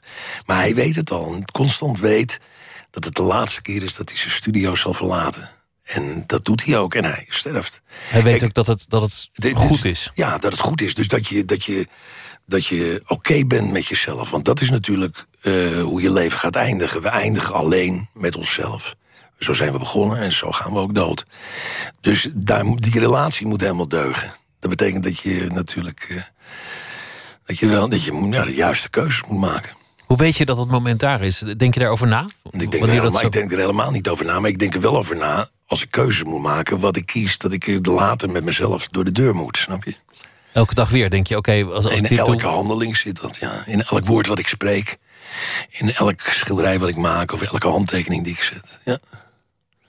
Het is te zien uh, vanaf het einde van deze week in de Fundatie in Zwolle, samen met een, een prachtige tentoonstelling van Duitse expressionisten, die, uh, die, die op de een of andere manier ook weer leuk inwerkte op die, op die borduurwerken. Er is dan ook nog die uh, tentoonstelling over de generatie, de nieuwe wilden, in uh, het Van. Abbe Museum. En, en, in Den Helder is natuurlijk het. En Groningen, en Groningen, Groningen en Van Abbe Museum. En, ja, en in Den Helder. In het Van Abbe Museum is het de 80 jaren. En in Groningen is de Duitse 80 jaren, de nieuwe wilde. Nou, we halen de, de NS-reductiekaart er wel uit uh, deze zomer. Ja. Rob Scholt, dank je wel. Het was leuk je hier te gast te hebben. En ik wens je heel veel succes en ook heel veel plezier met alles wat je verder gaat doen. En ook een uh, goede reis terug. Dankjewel. Zometeen gaan we verder met Nooit meer slapen. We gaan het hebben over de Amerikaanse schrijver Michael Mohammed Knight. Hij schreef uh, in 2003 het boek Taka War.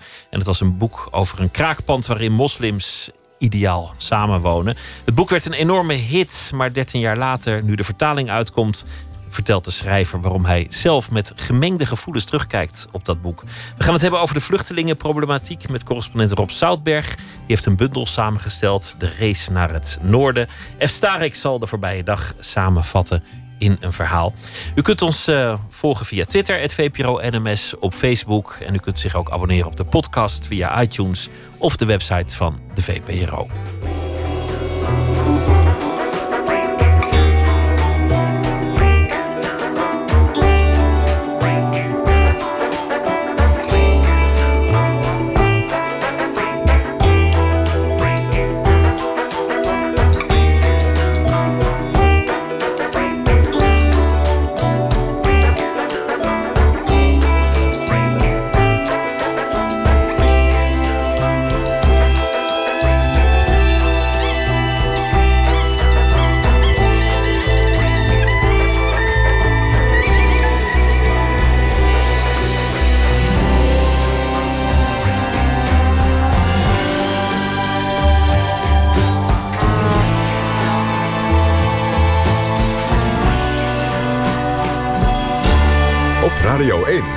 Nieuws van alle kanten.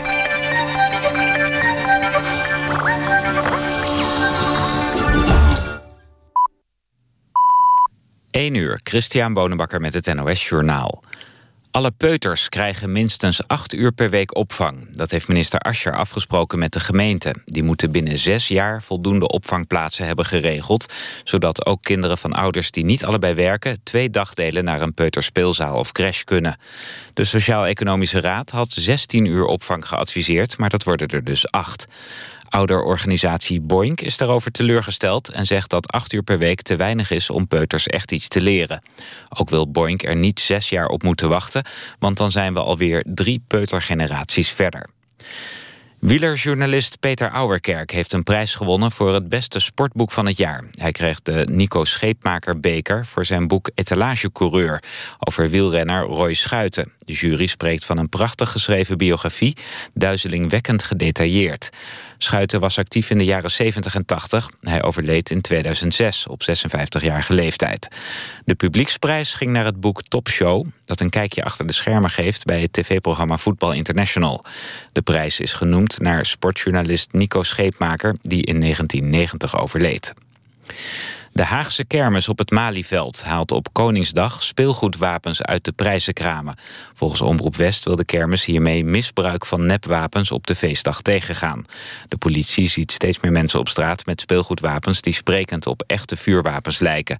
De maatregel van de Haagse kermis geldt alleen op Koningsdag. In Paradiso is gisteravond Prince herdacht. Tal van artiesten, onder wie Hallo Venray, Lisa Lois en Boris... brachten een eerbetoon aan de popster die afgelopen week overleed. De kaarten werden gistermiddag via internet gratis weggegeven. De avond in Paradiso werd gepresenteerd door Radio 2-dj Gerard Ekdom. Het weer. In de kustprovincies blijft het regenachtig. In Zeeland kan het stormachtig waaien. In het binnenland nemen de buien af. Minima tussen 0 en 4 graden. Overdag weer veel buien met kans op hagel en onweer. En het wordt ongeveer 8 graden. Dit was het NOS Journaal. NPO Radio 1. VPRO. Nooit meer slapen.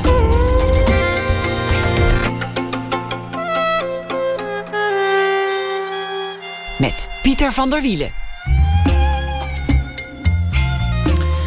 F. Starik is eh, dichter en schrijver, publiceerde vele bundels. En hij is ook eh, een van de initiatiefnemers van een bijzonder project, De Eenzame Uitvaart. Waarbij mensen die geen nabestaanden hebben, toch een uitvaart krijgen met een dichter. En hij heeft ook romans geschreven, De Gastspeler en Moeder Doen.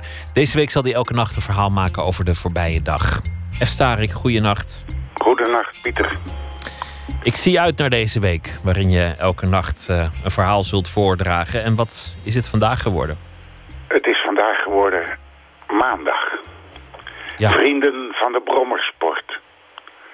Op de radio hoor ik twee Kamerleden schande spreken... over dat de Bond van Autohandelaren en Garages... of althans de bij de BOVAG aangesloten winkeliers... medewerking verlenen aan het opvoeren van brommers... Nu worden die brommers niet zozeer opgevoerd, als wel worden de wettelijk voorgeschreven snelheidsbeperkende belemmeringen ongedaan gemaakt. Zo'n snorscooter gaat namelijk niet vanzelf maar 25 km per uur. Hij wordt, zoals dat heet, afgeknepen. Dat is tamelijk eenvoudig ongedaan te maken. Je kunt op internet een handleiding bestellen hoe je de vario-ring verwijdert. En leg je er een paar tientjes bij, dan levert men een plug waarmee je met een enkele onopvallende handeling de begrenzer ook weer aan kunt zetten. Bijvoorbeeld wanneer je wordt aangehouden wegens een snelheidsovertreding. Of als je de gevreesde rollerbank in het vizier krijgt. Dan rijdt de brommer die zojuist nog 80 kon ineens weer netjes 25. En je kunt het natuurlijk ook gewoon aan de winkel vragen. Als je te beroerd bent om die snelheidsontgrenzer zelf even te monteren. Het is ook veel beter voor de brommer. En voor het milieu. Een brommer zonder snelheidsbegrenzer rijdt aanzienlijk zuiniger en efficiënter. Spaart de bougie en de aandrijfsnaar. Maakt optimaal gebruik van zijn eigen mogelijkheden. Dat is niet verboden. Het is alleen maar verboden om je met je in originele staat teruggebrachte brommer op de openbare weg te begeven. De enige snelheidsbeperking zit eigenlijk in het fietspad waarop de snorder zonder helm op zich geacht wordt te begeven. In grote steden wordt dat fietspad zo druk bereden dat men zelden de gewenste snelheid zal behalen. Er zal voortdurend, naast luid getoeterd, vol in de remmen moet worden geknepen. Als je slim bent, bouw je die plug dus in de toeter. Dan remt de brommer vanzelf. Deze situatie is voor niemand leuk. Het zou veel handiger zijn als alle brommers op de rijweg waren aangewezen. In de praktijk kunnen die dingen toch allemaal 80 en dat is hard zat binnen de bebouwde kom. Zelfs auto's gaan daar over het algemeen niet veel sneller dan 50. Terwijl die auto's dus wel 200 kunnen en daar zit ook geen begrenzer op. De enige vraag die ons rest, vrienden van de brommersport, is de vraag of je daarbij dan een helm op moet. Voor mij hoeft dat niet. Je beschermt met zo'n helm op niemand anders dan jezelf. En in mijn wereld heb je gewoon het recht om je eigen leven te verspelen.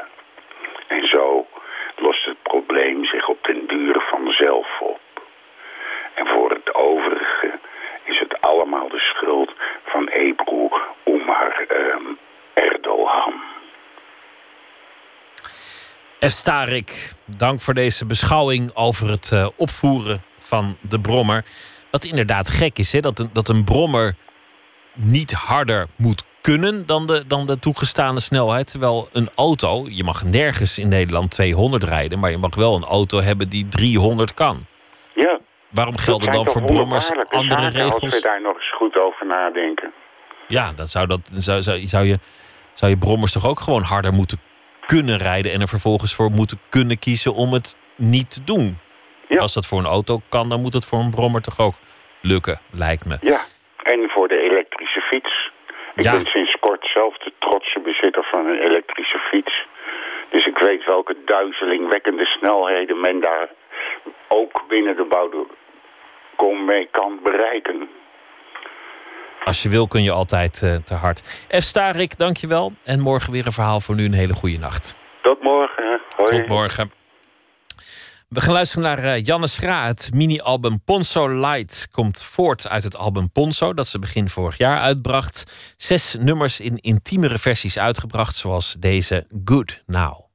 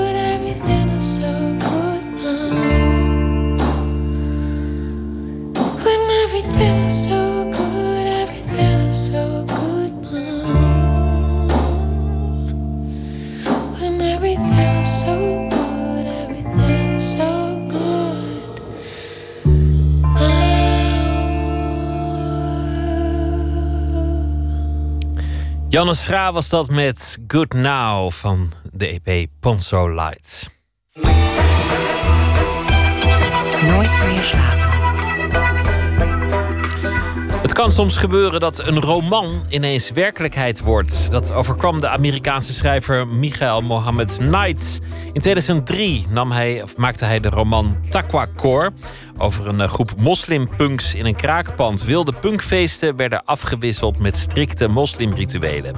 Moslimpunk bestond niet. Het was een verzinsel dat voor het eerst voorkwam in dit boek.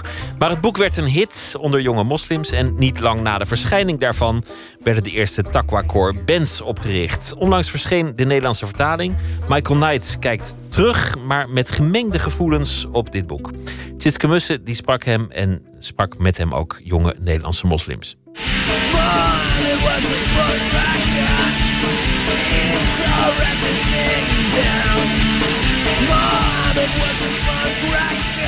Mohammed was een punkrocker, wordt hier gezongen. Door een moslim met een hanenkam. Takwa-koor heet een subcultuur waar hij zich bij voelt horen. Takwa betekent godvrezend en koor komt uit de punk. Wereldwijd zijn er sinds 2003 talloze Takwa-koorbands ontstaan. Maar Takwa-koor begon 13 jaar geleden als een verzonnen subcultuur. In een roman, geschreven door een eenzame jongen, Michael Mohammed Knight. Uh, my name is Michael Mohammed Knight. Michael Knight wordt in 1977 geboren in een katholiek-Amerikaans gezin. Zijn vader is een racist en Michael heeft een slechte band met hem. Anderen gaan dan misschien spijbelen en wiet roken. Michael Knight doet het anders. Hij is gegrepen door de autobiografie van Malcolm X, die in de gevangenis moslim wordt, en besluit op zijn vijftiende om ook moslim te worden. I was looking for ways to define myself. I was looking for some kind of stabilizing truth, something that could give order to my world. And you know, most religious conversions actually take place at 15, around that age. So really, I was fitting a template in a lot of ways. Op zijn zeventiende reist hij naar Pakistan om daar meer te leren over de islam. I had never been on a plane. you know, I was at that point, I was 17 years old in my senior year of high school, and um, just got to go across the world and, and learn about Islam. It was really a beautiful experience. In Pakistan leert hij een vrij traditionele vorm van islam. Als hij iets ouder is, stoort hij zich eraan dat er nauwelijks ruimte is voor discussie en diversiteit. An Islam that didn't have any kind of internal diversity. That an Islam in which there wasn't room for disagreement, that you didn't have multiplicity of opinions. And you know, eventually I would push back against that. En dan ontdekt hij de punk via een kamergenoot. He was a, a punk rock kid who didn't drink, didn't do drugs, and that was part of his ideology. Uh, there was a spirit of just being an individual and being who you are. De mentaliteit van zijn kamergenoot spreekt hem aan. Scheid hebben aan de wereld, zijn wie je wil zijn. Maar de islam wil hij ook niet opgeven. You know, I, I wanted an experience of being Muslim that didn't depend on a centralized authority that could be questioned. And then once you question the authority, then it's all gone. Um, I wanted Islam as this open space, as this free space. Knight wil een open ruimte binnen de islam creëren waar je kan discussiëren over de islam. Geen autoriteit die zegt hoe je een goede moslim bent, maar de vrijheid om je eigen versie ervan te maken. Dit idee ligt ten grondslag aan zijn roman Takwa Core, die hij in 2003 schrijft. Dit boek beschrijft een kraakpand in Buffalo waar moslims van verschillend allooi wonen. Jongens en meisjes met Iraanse, Soedanese of Pakistaanse roots en allemaal hun eigen invulling van de islam.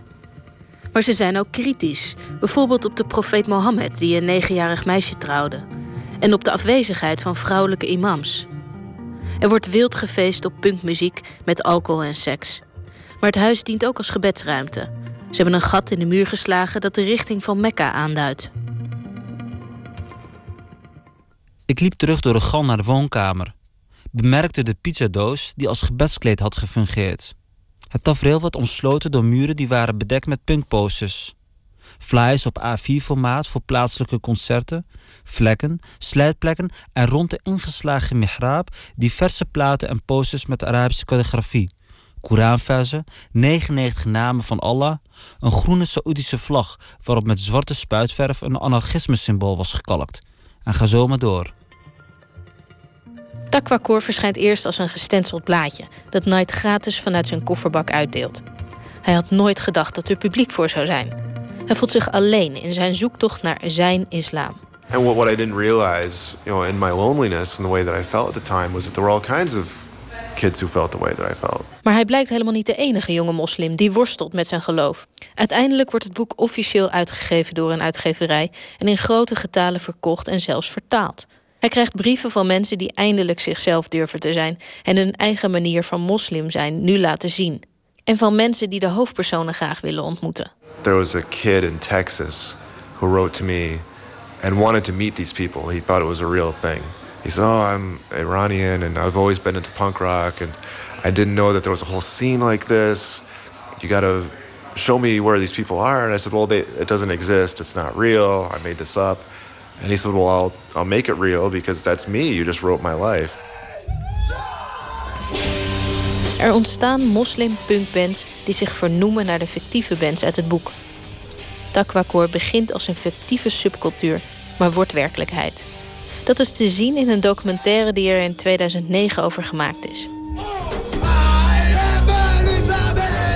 We zien meisjes met hoofddoek headbangen en jongens met felgekleurde hanenkammen zingen over moslim zijn in de Verenigde Staten. Conservatieve moslims zijn er minder blij mee. In Indonesië werden anti-takwa pamfletten verspreid. En in Pakistan kwam er een fatwa op de film. Inmiddels zijn er 13 jaar voorbij sinds de roman Takwa verscheen. Knight is blij dat zijn boek zo'n effect heeft gehad. Toch presenteert hij de Nederlandse vertaling met lichte gêne you know, punk rock is about being young. And when I'm asked to define punk, I, I say that punk is about being young, and I'm 14 years less young than when I wrote it. Punk hoort bij jong zijn, vindt hij. Tegenwoordig is hij wetenschapper en promoveert hij op de islam. En dus heeft hij een andere manier ontwikkeld om de islam te bekritiseren en te bevragen. So, one thing that's changed for me personally is just developing the tools to make critiques where my younger self might have just thrown my fist in the air and stomped out of the room. Uh, I'm able to have conversations that I wasn't able to have at the time. Ik ben benieuwd wat Nederlandse jonge moslims van Takwakor vinden. Daarom was ik gisteren in de Bali in Amsterdam, waar een avond over islam en punk plaatsvond. Uh, mijn naam is Esra Dede, ik ben 25 jaar, ik studeer geneeskunde aan de UvA en ik ben columnist voor One World. Je hebt het boek gelezen, Takwa Course. Wat, wat, wat vond je ervan? Ik vind het een uh, heel indrukwekkend boek. Uh, alle karakters hadden wel iets waarvan ik dacht... ja, de, daar herken ik mijzelf in. Heeft dit boek ook in zekere zin ogen geopend voor jou? Ja, ik, uh, ik realiseer mij dat ehm, kritisch zijn naar je religie toe... niet betekent dat je jezelf disqualificeert van een, van een discussie. Want ik heb ook heel lang gedacht dat als ik me niet kan conformeren aan wat ik dacht dat mainstream islam was, dat ik mezelf geen moslim meer kon noemen. Maar dit boek laat zien dat uh, ik eigenlijk scheid moet hebben aan wat andere mensen denken en uh, moet doen wat het, het fijnst voelt. Wat denk je dat dit boek, nu dat in het Nederlands vertaald is, kan toevoegen hier aan het debat? Ik denk dat het ehm, uh, kan laten zien dat, uh, dat de islam heel veelzijdig is. En dat wij niet, zoals uh, media vaak ons portretteert... hele traditionele, conservatieve mensen zijn. En dat, zoals wat Michael Mohammed Knight ook zegt... er is een coole, coole islam dat niet vaak in de media wordt, wordt vertoond. Mijn naam is Omar Damani. ik ben schrijver, rapper en stand-up comedian. Je hebt het boek gelezen, Takwa Koers. Wat vond je ervan? Ja, ik heb het voor de helft gelezen. Ik vond het een beetje een vergezochte vergelijking punk en islam. En hij moest ook echt heel erg moeite doen om, uh, om, om, dat, om dat over te brengen. En dat deed hij ook op een hele geforceerde wijze. Maar toen kwam ik er later achter door te lezen over het boek... dat hij het ook heeft geschreven in een periode die heel tumultueus was voor hem... en dat hij nog heel jong was. En voordat hij echt heel, hele belangrijke stappen heeft gemaakt. Want hij, heeft nu, is nu ook acht boeken verder of zo. Dus dat, ik vind het bijna een beetje een... Uh, het, het, is dus voor de, voor de westerse lezer... Uh, is, het, is het heel verrijkend. Maar voor de andere kant, dus de, de meer orthodoxe mensen... die kunnen zich misschien minder in verplaatsen door de dwarsheid ervan. het heeft gewoon heel erg een gevoel van dat het heel veel dingen wil goed praten waar hij onzeker over is. Bij wijze van spreken. Het alsof je op zoek gaat naar je identiteit alleen maar om te kunnen bewijzen dat je wel degelijk bier kan drinken en gelovig kan zijn. En zo in een, in een day-to-day basis is dat helemaal niet hoe ik ermee bezig ben. Zeg maar. ik, doe, ik, doe, ik leef mijn leven gewoon normaal. Maar ik ben, ik ben geboren in zo'n familie en ik vind het belangrijk om een soort in een positieve daglicht te proberen te stellen in deze moeilijke tijden van, van polarisatie. Ik ben Tofik Dibi, uh, schrijver, ex-Kamerlid. Je hebt uh, net een boek geschreven over jouw uh, struggle met, met islam en met de homoseksualiteit. Eh, je hebt het boek gelezen, wat herkende je er iets in? Jawel, ik herkende wel die constante ehm, druk om zowel gelovig te zijn als een soort van je hart te volgen en dingen te doen die, die je vrienden ook ziet doen. En een soort van levensstijl te hebben die uh, volgens sommigen niet verenigbaar is met je geloof. Dat is een soort van constant ding geweest in mijn leven, maar ik denk in het leven van heel veel moslims. Zeker als je in een land als Nederland woont. Mag ik drinken? Mag ik blowen? Uh, mag ik op jongens verliefd worden? Uh, mag je seks voor hebben? Weet je, dat zijn vragen die constant terugkomen. En of mag ik een relatie hebben met iemand van een andere cultuur? En dat zijn allemaal dingen die ook in het boek heel erg terugkwamen. Dus dat was heel herkenbaar. En dat is altijd leuk. Wat voegt het toe aan het debat hier, denk je? Wat kan het toevoegen? Uh, ik denk wat het heel erg toevoegt is het laat zien hoe, uh, uh, hoe menselijk moslims zijn. Eigenlijk, het is heel cliché weer, maar moslims worden heel vaak afge, ja, geportretteerd als soort van uh, wandelende Korans. Die eigenlijk alleen maar alles doen wat in de Koran staat. En dat is allemaal heel erg wat erin staat. En hier zie je gewoon in het boek heel duidelijk dat het uh, mensen zijn die... Uh, um, die zeg maar eigenlijk alles hebben wat andere mensen ook hebben. Ze worden verliefd, ze worstelen met issues, ze zoeken werk, ze, ze willen gelovig zijn, maar tegelijkertijd willen ze ook gewoon hun eigen leven en hun eigen hart volgen. En um, het laat gewoon zien dat mensen, moslims driedimensionaal zijn in plaats van een soort van eendimensionale uh, Korans of zo.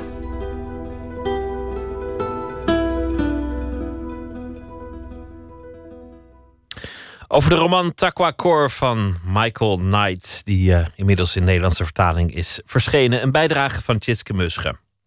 Vandaag werd bekend dat de Amerikaanse soulzanger Billy Paul is overleden. Zijn carrière duurde meer dan 60 jaar. Hij zal vooral worden herinnerd vanwege dat ene nummer uit 1972, Me and Mrs. Jones.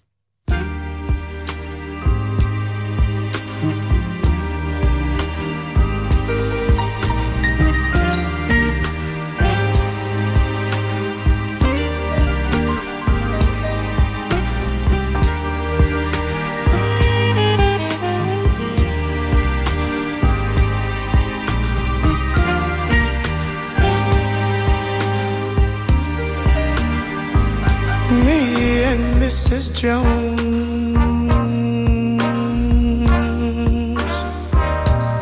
We got a thing going on.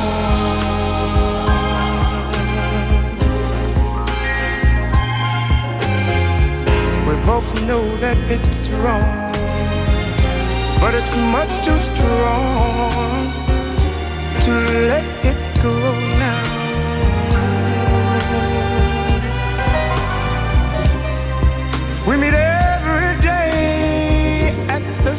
cafe, 6:30. And no one knows she'll be there. Holding hands, making all kinds of plans while the jukebox plays a favorite song. Me and Mrs. Mrs. Jones, Mrs. Jones, Mrs. Jones. Jones. We got a thing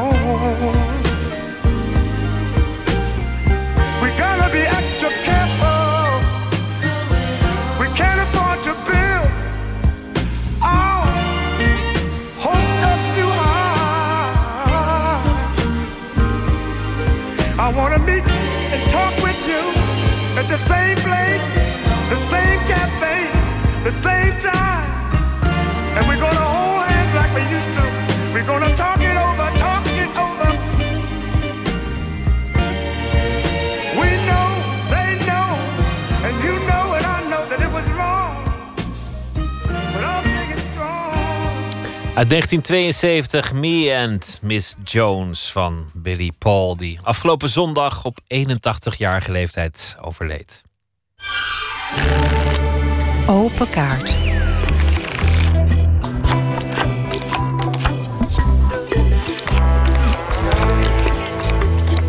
Een grote bak met kaarten en op elke kaart staat een vraag. En het zijn er 150 in totaal.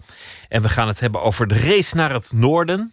Het verhaal van Europa en de vluchtelingen. Een eh, bundel met journalistieke bijdragen. Samengesteld door Rob Zoutberg. Rob Zoutberg is al jarenlang correspondent. Op dit moment in Italië. Daarvoor 16 jaar in Spanje. En binnenkort gaat hij weer terug naar Madrid. Om daar verder te gaan als correspondent. Rob, hartelijk welkom. Hoi. Het grote verhaal van eh, de laatste jaren. De vluchtelingenstroom. Een, een gigantische exodus uit het zuiden en een race naar het noorden. Wat was het moment dat je dacht: er is meer te vertellen dan ik in mijn gewone journalistieke werk kan doen? Hier, hier zit een apart boek in. Nou, dit is allemaal begonnen op het moment dat ik dacht... ik wil een boek gaan schrijven over Italië en de vluchtelingen. Eh, kerst twee jaar geleden. eh, mijn uitgeefster eh, Balans wilde dat ik een nieuw boek ging schrijven. Nou, een boek dat ik eerder had geschreven over Spanje. Zij, het thema van de vluchtelingen is een mooi thema. Maar dat, dat thema speelde zich op dat moment alleen maar af in Italië. Maar in Italië hadden we de bootjes meegemaakt. Hadden we de, de, het protest in de wijken hadden we meegemaakt. We hadden de doden meegemaakt. En het speelde zich alleen nog maar daar af. Het was de tijd van Lampedusa en Sicilië. En de, en de 800 En- doden en aan het boord van- zuiden, ja. in het zuiden. Eh, er is eh, dapper een subsidie aangevraagd bij het Fonds eh, Journalistieke Projecten. Dat kregen we ook. En ik ging een boek schrijven over Italië. Alleen, dan kom je acht hoofdstukken verder. En dan is het na de zomer. En wat hebben we dan meegemaakt? Dan hebben we Calais meegemaakt. Dan, dan is er een jongetje aangespoeld op een Turks strand. Dan hebben we de doden gezien in een koelwagen in Oostenrijk. En dan denken we, de uitgeefster en ik lazen wat ik geschreven had en dachten: dit is het niet. Want alles wat ik beschreef in mijn, in mijn Italiaanse hoofdstukken speelde zich inmiddels af in heel Europa. Ehm, dan, toen was ik vijf minuten heel treurig. Want we kwamen tot de conclusie dat dit niet het boek was wat we wilden maken. En als we al een boek over vluchtelingen wilden maken, dan moet, moest zich dat afspelen in heel Europa. Dus er zijn een aantal momenten geweest. Terug naar jouw vraag: wanneer wilde je nou dat boek gaan schrijven? Nou, eerst over Italië. En daarna dacht ik: het moet over heel Europa gaan. En één ding wat er belangrijk daarbij was. Ik wilde een journalistiek boek gaan schrijven. Ik wilde een boek gaan schrijven met correspondenten.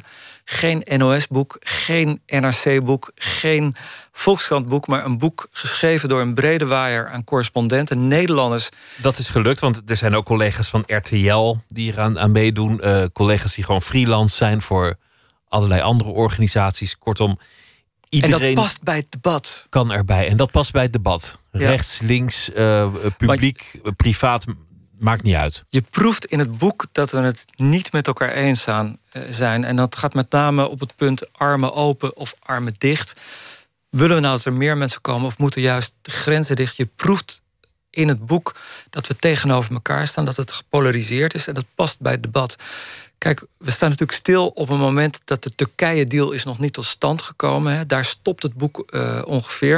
Het is dus gewoon ja, het is een momentopname die we maken waar staan we nu in het debat? En we staan tegenover elkaar in het debat.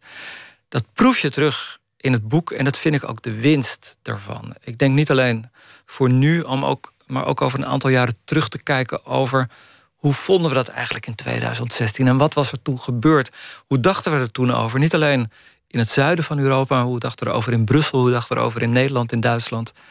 En... Ik lees vooral een worsteling. Ik lees heel veel leed, leed bij de vluchtelingen, uh, die hierheen trekken, onder wat voor uh, beginsel dan ook, wat, hun gedachte ook is bij, bij vertrek. Je leest over een, een wat koele ontvangst, soms lees je ook over een warme ontvangst, maar eigenlijk is in ieder land de essentie hetzelfde. Namelijk, het land is overvallen en weet gewoon niet wat ze aan moeten met zo'n enorme toestroom van, van vluchtelingen. Wat zegt dit over de journalistiek? Want dit zijn allemaal correspondenten die een vast podium hebben ergens waar ze kunnen schrijven. En toch zijn dit andere verhalen dan ik in de krant heb gelezen. Hoe kan Waarin verschilt dat dan?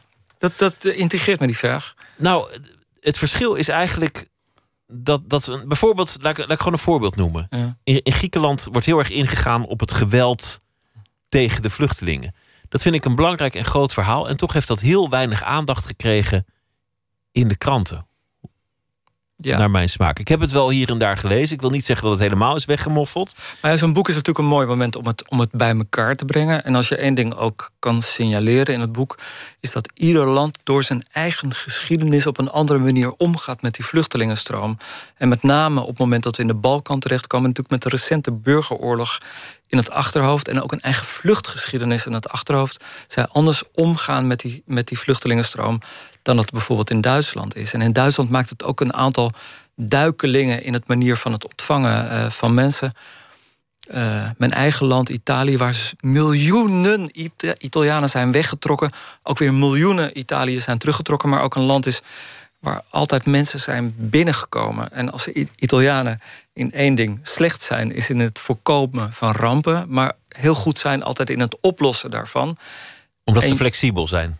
Ja, dus, dus rellen, toestanden, gedoe heb ik eigenlijk in Italië maar heel weinig meegemaakt. Maar is het zo dat de correspondenten ook een beetje achter de verhalen aanlopen en, en, en zelden de kans krijgen om twee stappen naar achter te doen en eens het grote verhaal te schetsen? Nou, dat proberen we in het boek. We proberen het boek natuurlijk wat groter te trekken. Maar als je. Kijk, mijn grootste. Ik heb, ik heb op een gegeven moment zes collega's gevraagd om een bijdrage te maken vanuit hun Europese land. En daarmee nam ik een zeker risico. Want ik had, het, ik had zeven keer hetzelfde verhaal kunnen krijgen toen de deadline verstreken was. En tot mijn verbazing kreeg ik zeven totaal verschillende uh, verhalen binnen. En dat zegt ook iets over de Europese Unie.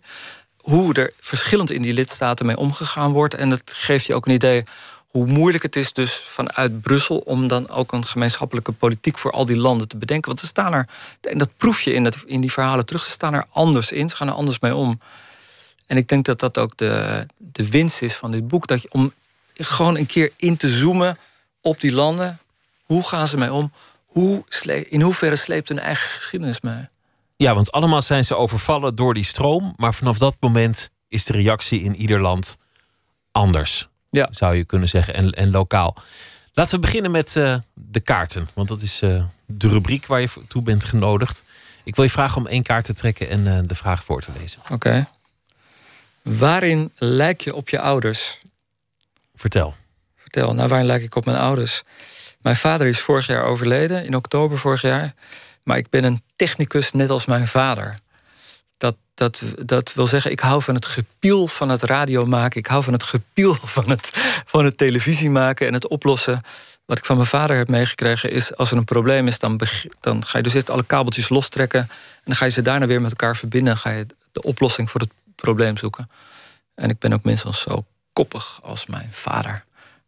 denk ik. Want, je, want, je moet dat eigenlijk als correspondent allemaal zelf doen. En dan met heel veel deadlines. En zeker als er een, een, dag is dat er heel veel nieuws is. Jij was in Spanje toen, toen het land zo'n beetje economisch instortte. En iedereen de straat op ging. En, en de regering wankelde. Dat, dan moet je onvoorstelbaar veel redacties voorzien. Die moet, die moet je helpen. Dat, dat, is ook een technische uitdaging. Monteren, opsturen, uh, formateren, weet ik veel. En vooral heel vrolijk blijven ook. Dan los van de techniek. Uh, ja, we, we, krijgen heel veel. Kijk, kijk die, die, posten voor correspondenten en zeker voor de NOS zijn ze veel meer eenmansposten geworden. Toen ik begon in, in Spanje, toen zaten daar nog twee mensen, één voor radio en één televisie. Dat was in Italië hetzelfde. Dat heb ik in al die lidstaten gezien. En al die uh, correspondenten zijn inmiddels een soort die mannetjes op de markt die je kent met een trommel en dan, dan spelen ze ook nog mondharmonica en ook nog gitaar en ze zingen tegelijkertijd. Dat zijn al die multimediale correspondenten op dit, op dit moment. Ja, nou, los het maar op en, en, en doe het maar. Maar uh, we hadden daar een hele discussie, discussie onlangs over bij de NOS. Zet ook af en toe de telefoon uit, je hoeft niet alles meteen op te lossen. Ja. Dat lijkt me, lijkt me zeer frustrerend voor, voor Hilversum. Als, als de correspondent de telefoon niet opneemt. Die, die hebben dan een idee of, of een verhaal. Ja, nee, een... maar soms geeft me dat ook de tijd om even na te denken. En dan na tien minuten te zeggen: ik was even druk. En dan gewoon weer de energie te hebben om er weer verder te gaan met je verhaal. Ja. Zullen we nog een vraag doen? Ja. Oké, komt ie. Bij wie ben je in de leer geweest? Ja, waar leer je dat eigenlijk? Waar leer je dat? Nee, dat leer je, dat leer je. Dit vak leer je op straat. Ik geloof heel erg in een journalistiek die zich op straat afspeelt. Die zich vooral niet in kamertjes afspeelt uh, achter microfoons. En waar, we hebben het net over techniek gehad. Waar ik ontzettend, wat ik ontzettend goed vind van deze tijd... is dat we allemaal apps hebben op onze telefoons. Waardoor ik nu ook gewoon met mijn mobiele telefoon live vanaf de Sint-Pieter kan praten. Live vanuit de vluchtelingenboot die net is aangekomen kan praten. Uh, dat is niet een antwoord op de vraag. Bij wie ben je in leer geweest? krijg je dan een cursus of, of word je ingewerkt door je voorganger? Of, of nee. ben je ooit stagiair geweest bij iemand? Nee, maar ik heb heel veel geleerd van de, van de oude rotten van de NOS. Die ook tegen je zeggen: uh, Rob, het maakt niks uit als er eens een keer iets misgaat. Het gaat erom hoe je het daarna oplost. En dat is iets wat ik heel goed on, altijd onthouden heb. Van, het, is niet, het is mensenwerk wat we doen en dan gaan dingen mis. En daarna uh, los je ze gewoon op en dan zeg je... en als ik tijdens een live gesprek het niet weet... dan zeg ik soms, uh, ik verstond de vraag niet. Dat geeft me dan tijd om het even na te denken... of ik ben het even vergeten en daarna uh, los ik het opnieuw op. En het, dat snapt een kijker of een luisteraar ook meteen... dat ik het soms niet weet. Ja. Toch is het een raar beroep ook natuurlijk, correspondent. Want jij, jij doet een land mm -hmm. voor een medium. Nou ja, zegt de NOS, het kan ook een krant zijn. Dan bepaal jij voor een groot deel de verslaggeving... Kijk, het harde nieuws dat kunnen we tegenwoordig van het internet halen. Of daar heb je persbureaus voor. Jij kunt niet iedereen spreken. Dus jij zult niet alle persconferenties bijwonen. Dus je kijkt televisie. Maar toch bepaal jij voor een groot deel de kleur van de verslaggeving uit dat land. Ja. Hoe zie jij eigenlijk jouw taak? Nou, ik zie mijn taak voornamelijk als, als inderdaad al die kranten uh, zoveel mogelijk lezen en al die journaals kijken. Maar de taak is ook om op straat te zijn en op straat rond te lopen. En, op, en, en, en, en waar ik heel erg van hou, is wat ik net zei. Gebeurt er iets, ga die straat op. En ik, we hebben de apps, we hebben alle, alle technische uh, voorwaarden om ook van straat. En, en ik heb mijn telefoon hier voor me liggen. Ik kan, zit hier een knop op waardoor ik zo kan doorprikken met het 8 uur journaal. En ik vind dat we vooral van al die technieken heel veel gebruik moeten maken. Dat is onze winst op dit moment. Want we kunnen iets als correspondenten... wat correspondenten nog nooit eerder uh, konden...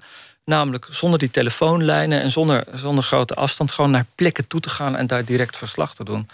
En dat, dat, daarom hou ik van mijn werk. Ik hou niet van mijn werk om in een, in, achter een microfoon in een kamertje te zitten. Nee, ik hou ervan om op straat te staan en te voelen...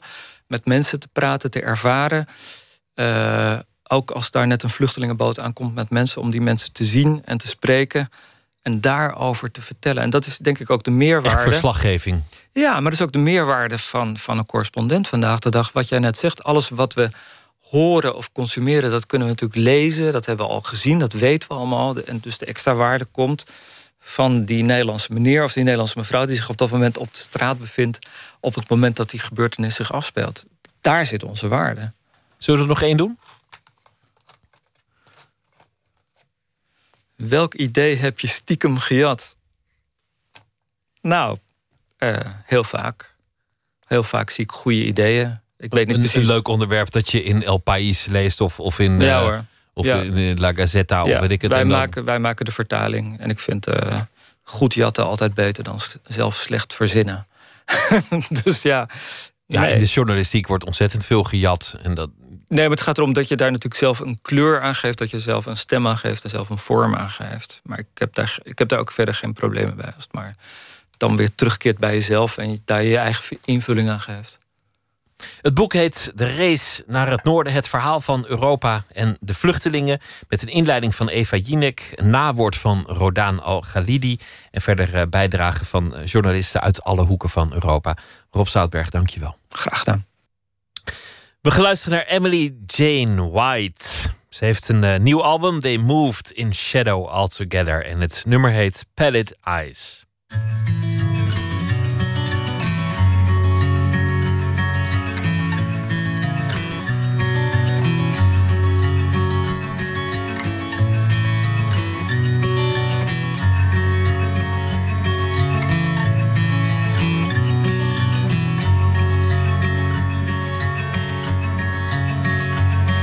And when the ice turns gray, oh, and I've become, you call me up in your words, you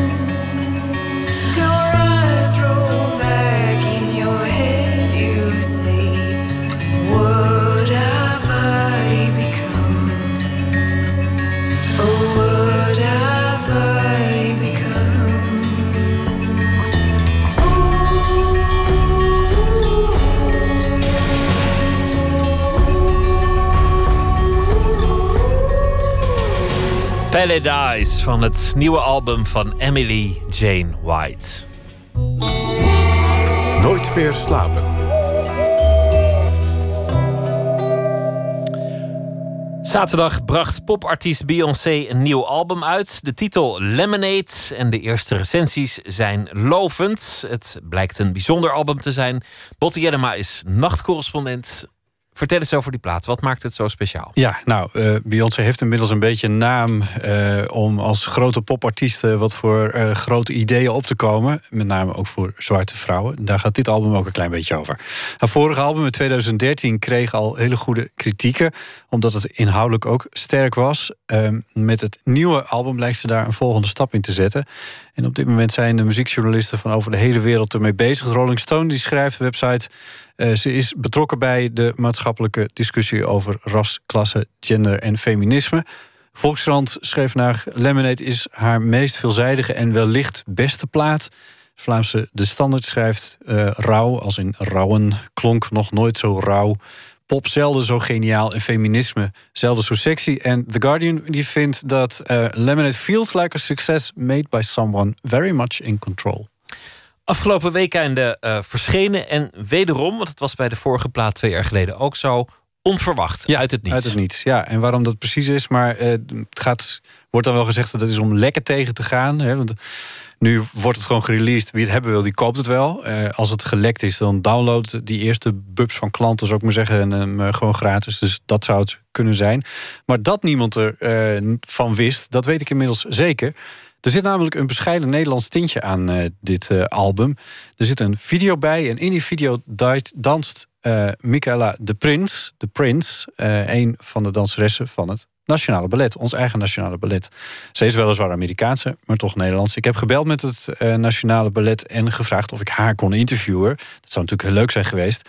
Maar zij zat nu midden in een of ander productieschema, moeilijk, en vliegt morgen naar de VS. En helaas, zei de persvoorlichter, maar wij wisten absoluut niet wanneer Beyoncé haar album uit ging brengen. We konden er geen rekening mee houden in het schema van, in het werkschema. Dus uh, ja, dat het echt onverwacht kwam, dat weten we zeker. Hoe klinkt Lemonade? Dat wil je onderhand vast wel een beetje weten. We kunnen natuurlijk niet helemaal laten horen. Maar ik heb even een compilatie gemaakt. You can taste the dishonesty. It's all over your breath. As you pass it off so cavalier. Hold up, they don't love you like I love you. Slow down, they don't love you like I love you.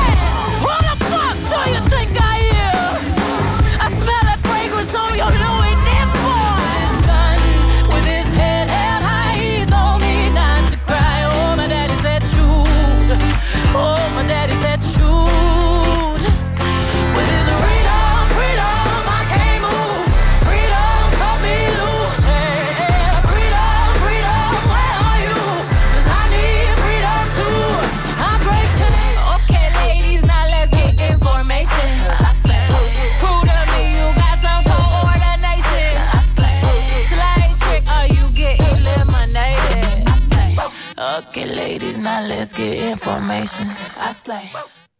Een aparte vorm, uh, Botten, om even door een uh, plaat heen te seppen. en, uh, skippen, hè? nu hebben we allemaal een oordeel over deze, deze plaat. Haar, haar vorige albums uh, gingen over twee dingen. Namelijk aan de ene kant engagement, ja. maatschappelijke thema's... en aan de andere kant foute mannen. Ja, nou, dat zit hier gewoon weer in. Uh, het is een gelaagd album. Uh, Beyoncé is getrouwd met uh, rapper Jay-Z. En dat schijnt niet een al te fantastisch huwelijk te zijn. En dat schijnt een beetje hier zo... Als je daar naar luistert, dan zou je dat daarin kunnen horen. Dat de frustratie daarover hierin terugkomt. een van die lagen is dus dat Beyoncé als vrouw haar woede over vreemdgaan... en onhebbelijkheden en onhebbelijk gedrag van mannen hierin uit... Een andere laag is dat ze dit doortrekt naar de emancipatiestrijd van de zwarte vrouw. En dat doet ze ook heel direct door Malcolm X te citeren. The most disrespected person in America is the black woman. The most unprotected person in America is the black woman. The most neglected person in America is the black woman. De meest genegeerde vrouw van Amerika is uh, de zwarte vrouw. Nou, dit zit uh, in de film van Beyoncé die bij het album Lemonade hoort. Die film heeft hele krachtige beelden. Ze zijn opgenomen op twee voormalige plantages in de Verenigde Staten, waarvan er eentje eerder is gebruikt in de film 12 Years a Slave. Beyoncé toont ook moeders van tieners die zijn omgekomen bij politiegeweld in de Verenigde Staten. Dus dat zijn allemaal ladingen in zo'n film die daar dan in zitten. Um, ik heb daarom eventjes gebeld met journalist en presentator Clarice Gargard. Uh, een zwarte vrouw in Philadelphia geboren en werkt in Nederland. Onder andere voor AT5 en de VARA. Ze schreef vandaag een stuk over de plaat van Beyoncé op de opiniesite Joop. En ze noemt de video bij de muziek van Beyoncé fenomenaal. Ze heeft hele supermooie cinematografische beelden. Ze gaat ook naar verschillende locaties in, uh, in, in het zuiden. Dus je ziet heel veel uh, historische beelden zie je terug. Maar ze, het, gaat ook om de onderwerpen die zij aansnijdt. Uh, aan de ene kant heeft zij het over liefdesrelaties. Haar, haar relatie met haar partner JC, haar man.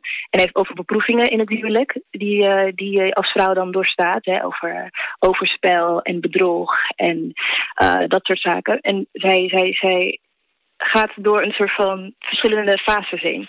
Eh, aan de ene kant is het boos en verdrietig en te neergeslagen. En dan komt er weer een soort van wedergeboorte. En dat deed Clarice denken aan het boek van Astrid Roemer over de gekte van de vrouw. In beelden, in media zie je verschillende emoties van een zwarte vrouw niet zo vaak, zo eh, stelt ze. Dat een vrouw boos mag zijn bijvoorbeeld, dat waardeert ze zeer aan Beyoncé. Dat is zowel de klaagzang als de lofzang van de zwarte vrouw. Zij heeft het heel erg over eh, wat zij meemaakt in haar leven. ehm, maar ook over andere, andere zwarte vrouwen in haar leven. Over haar moeder en de relatie met, eh, met haar vader. En ehm, de grootmoeder van, van Jay-Z. Daar komt de naam van het album ook vandaan, Lemonade. Die zegt dan... When life gives you lemons, you make lemonade.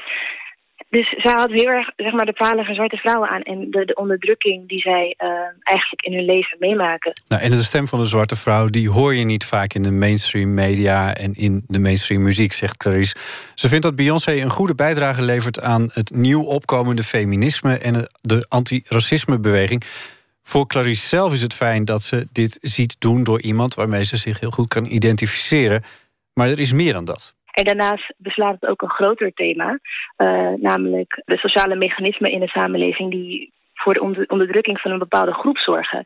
En heel vaak worden die discussies op een, op, een, op een ander niveau gevoerd of binnen in bepaalde kringen.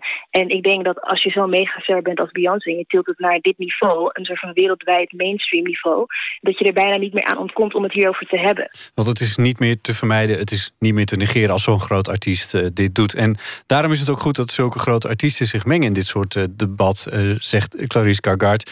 Ze benadrukt ook nog dat het artistiek gezien ook een geweldig album vindt door de verschillende muziekstijlen die Beyoncé combineert op Lemonade. Je zepte er net snel eh, doorheen en eh, toen hoorde ik al heel snel dat nummer 6 het mooiste nummer is. Dus die gaan we helemaal draaien. Sandcastles. Dankjewel, Botti Jellema. Graag gedaan.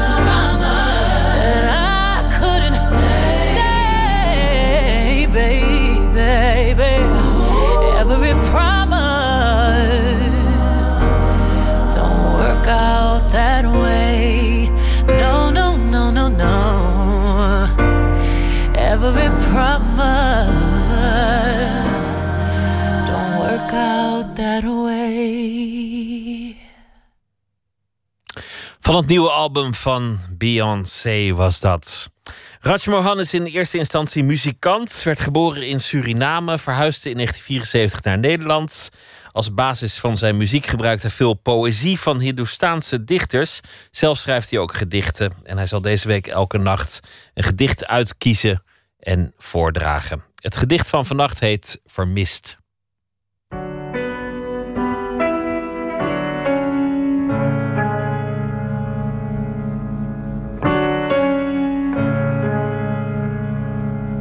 Een gedicht uit Ik zag de stad. Waarom dit gedicht? Nou, heel eenvoudig. Het is een prachtig gedicht. Maar vooral ook omdat het een gedicht is van mijn vriend Mangalesh Dabral uit New Delhi. En hij is vertaald door twee andere vrienden van mij uit Amsterdam. Lodewijk Brunt, stadssocioloog. En Dick Plukker, directeur van India Instituut. Voor mij ook heel herkenbaar, omdat ik dit gedicht... telkens als ik het voordraag, en dat doe ik vaak, dan zie ik het gelijk voor me, omdat ik het vaak heb gezien. Vermist. Op de pishuizen van de stad en op andere drukbezochte plekken kleven nog altijd opsporingsberichten van vermiste personen die een paar jaar geleden op 10, 11-jarige leeftijd zonder iets te zeggen van huis zijn weggelopen. Volgens de aanplakbiljetten zijn ze van gemiddeld postuur, niet licht van kleur, maar donker of zwart, dragen ze slippers. Op het gezicht zie je een litteken en hun moeders blijven om hen huilen. Onderaan op de biljetten staat ook de verzekering dat degene die informatie verschaft over de vermiste een passende beloning zal ontvangen. Toch worden ze door niemand herkend. De vage foto's die op de biljetten staan lijken niet. Over het verdriet van toen ligt nu de pijn van de doorstane ellende. Het klimaat in de stad heeft hun gezichten veranderd. Te weinig eten, slapen weinig, spreken weinig.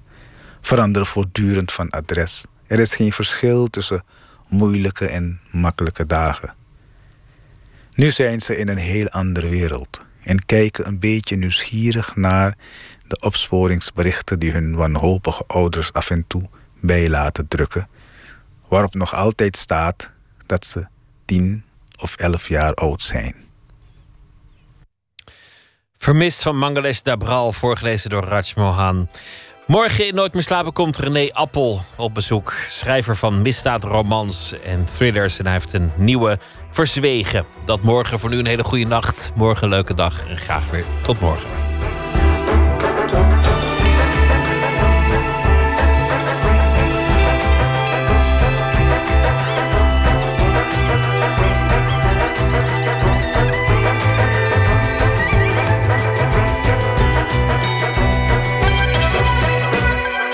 Radio 1, het nieuws van alle kanten.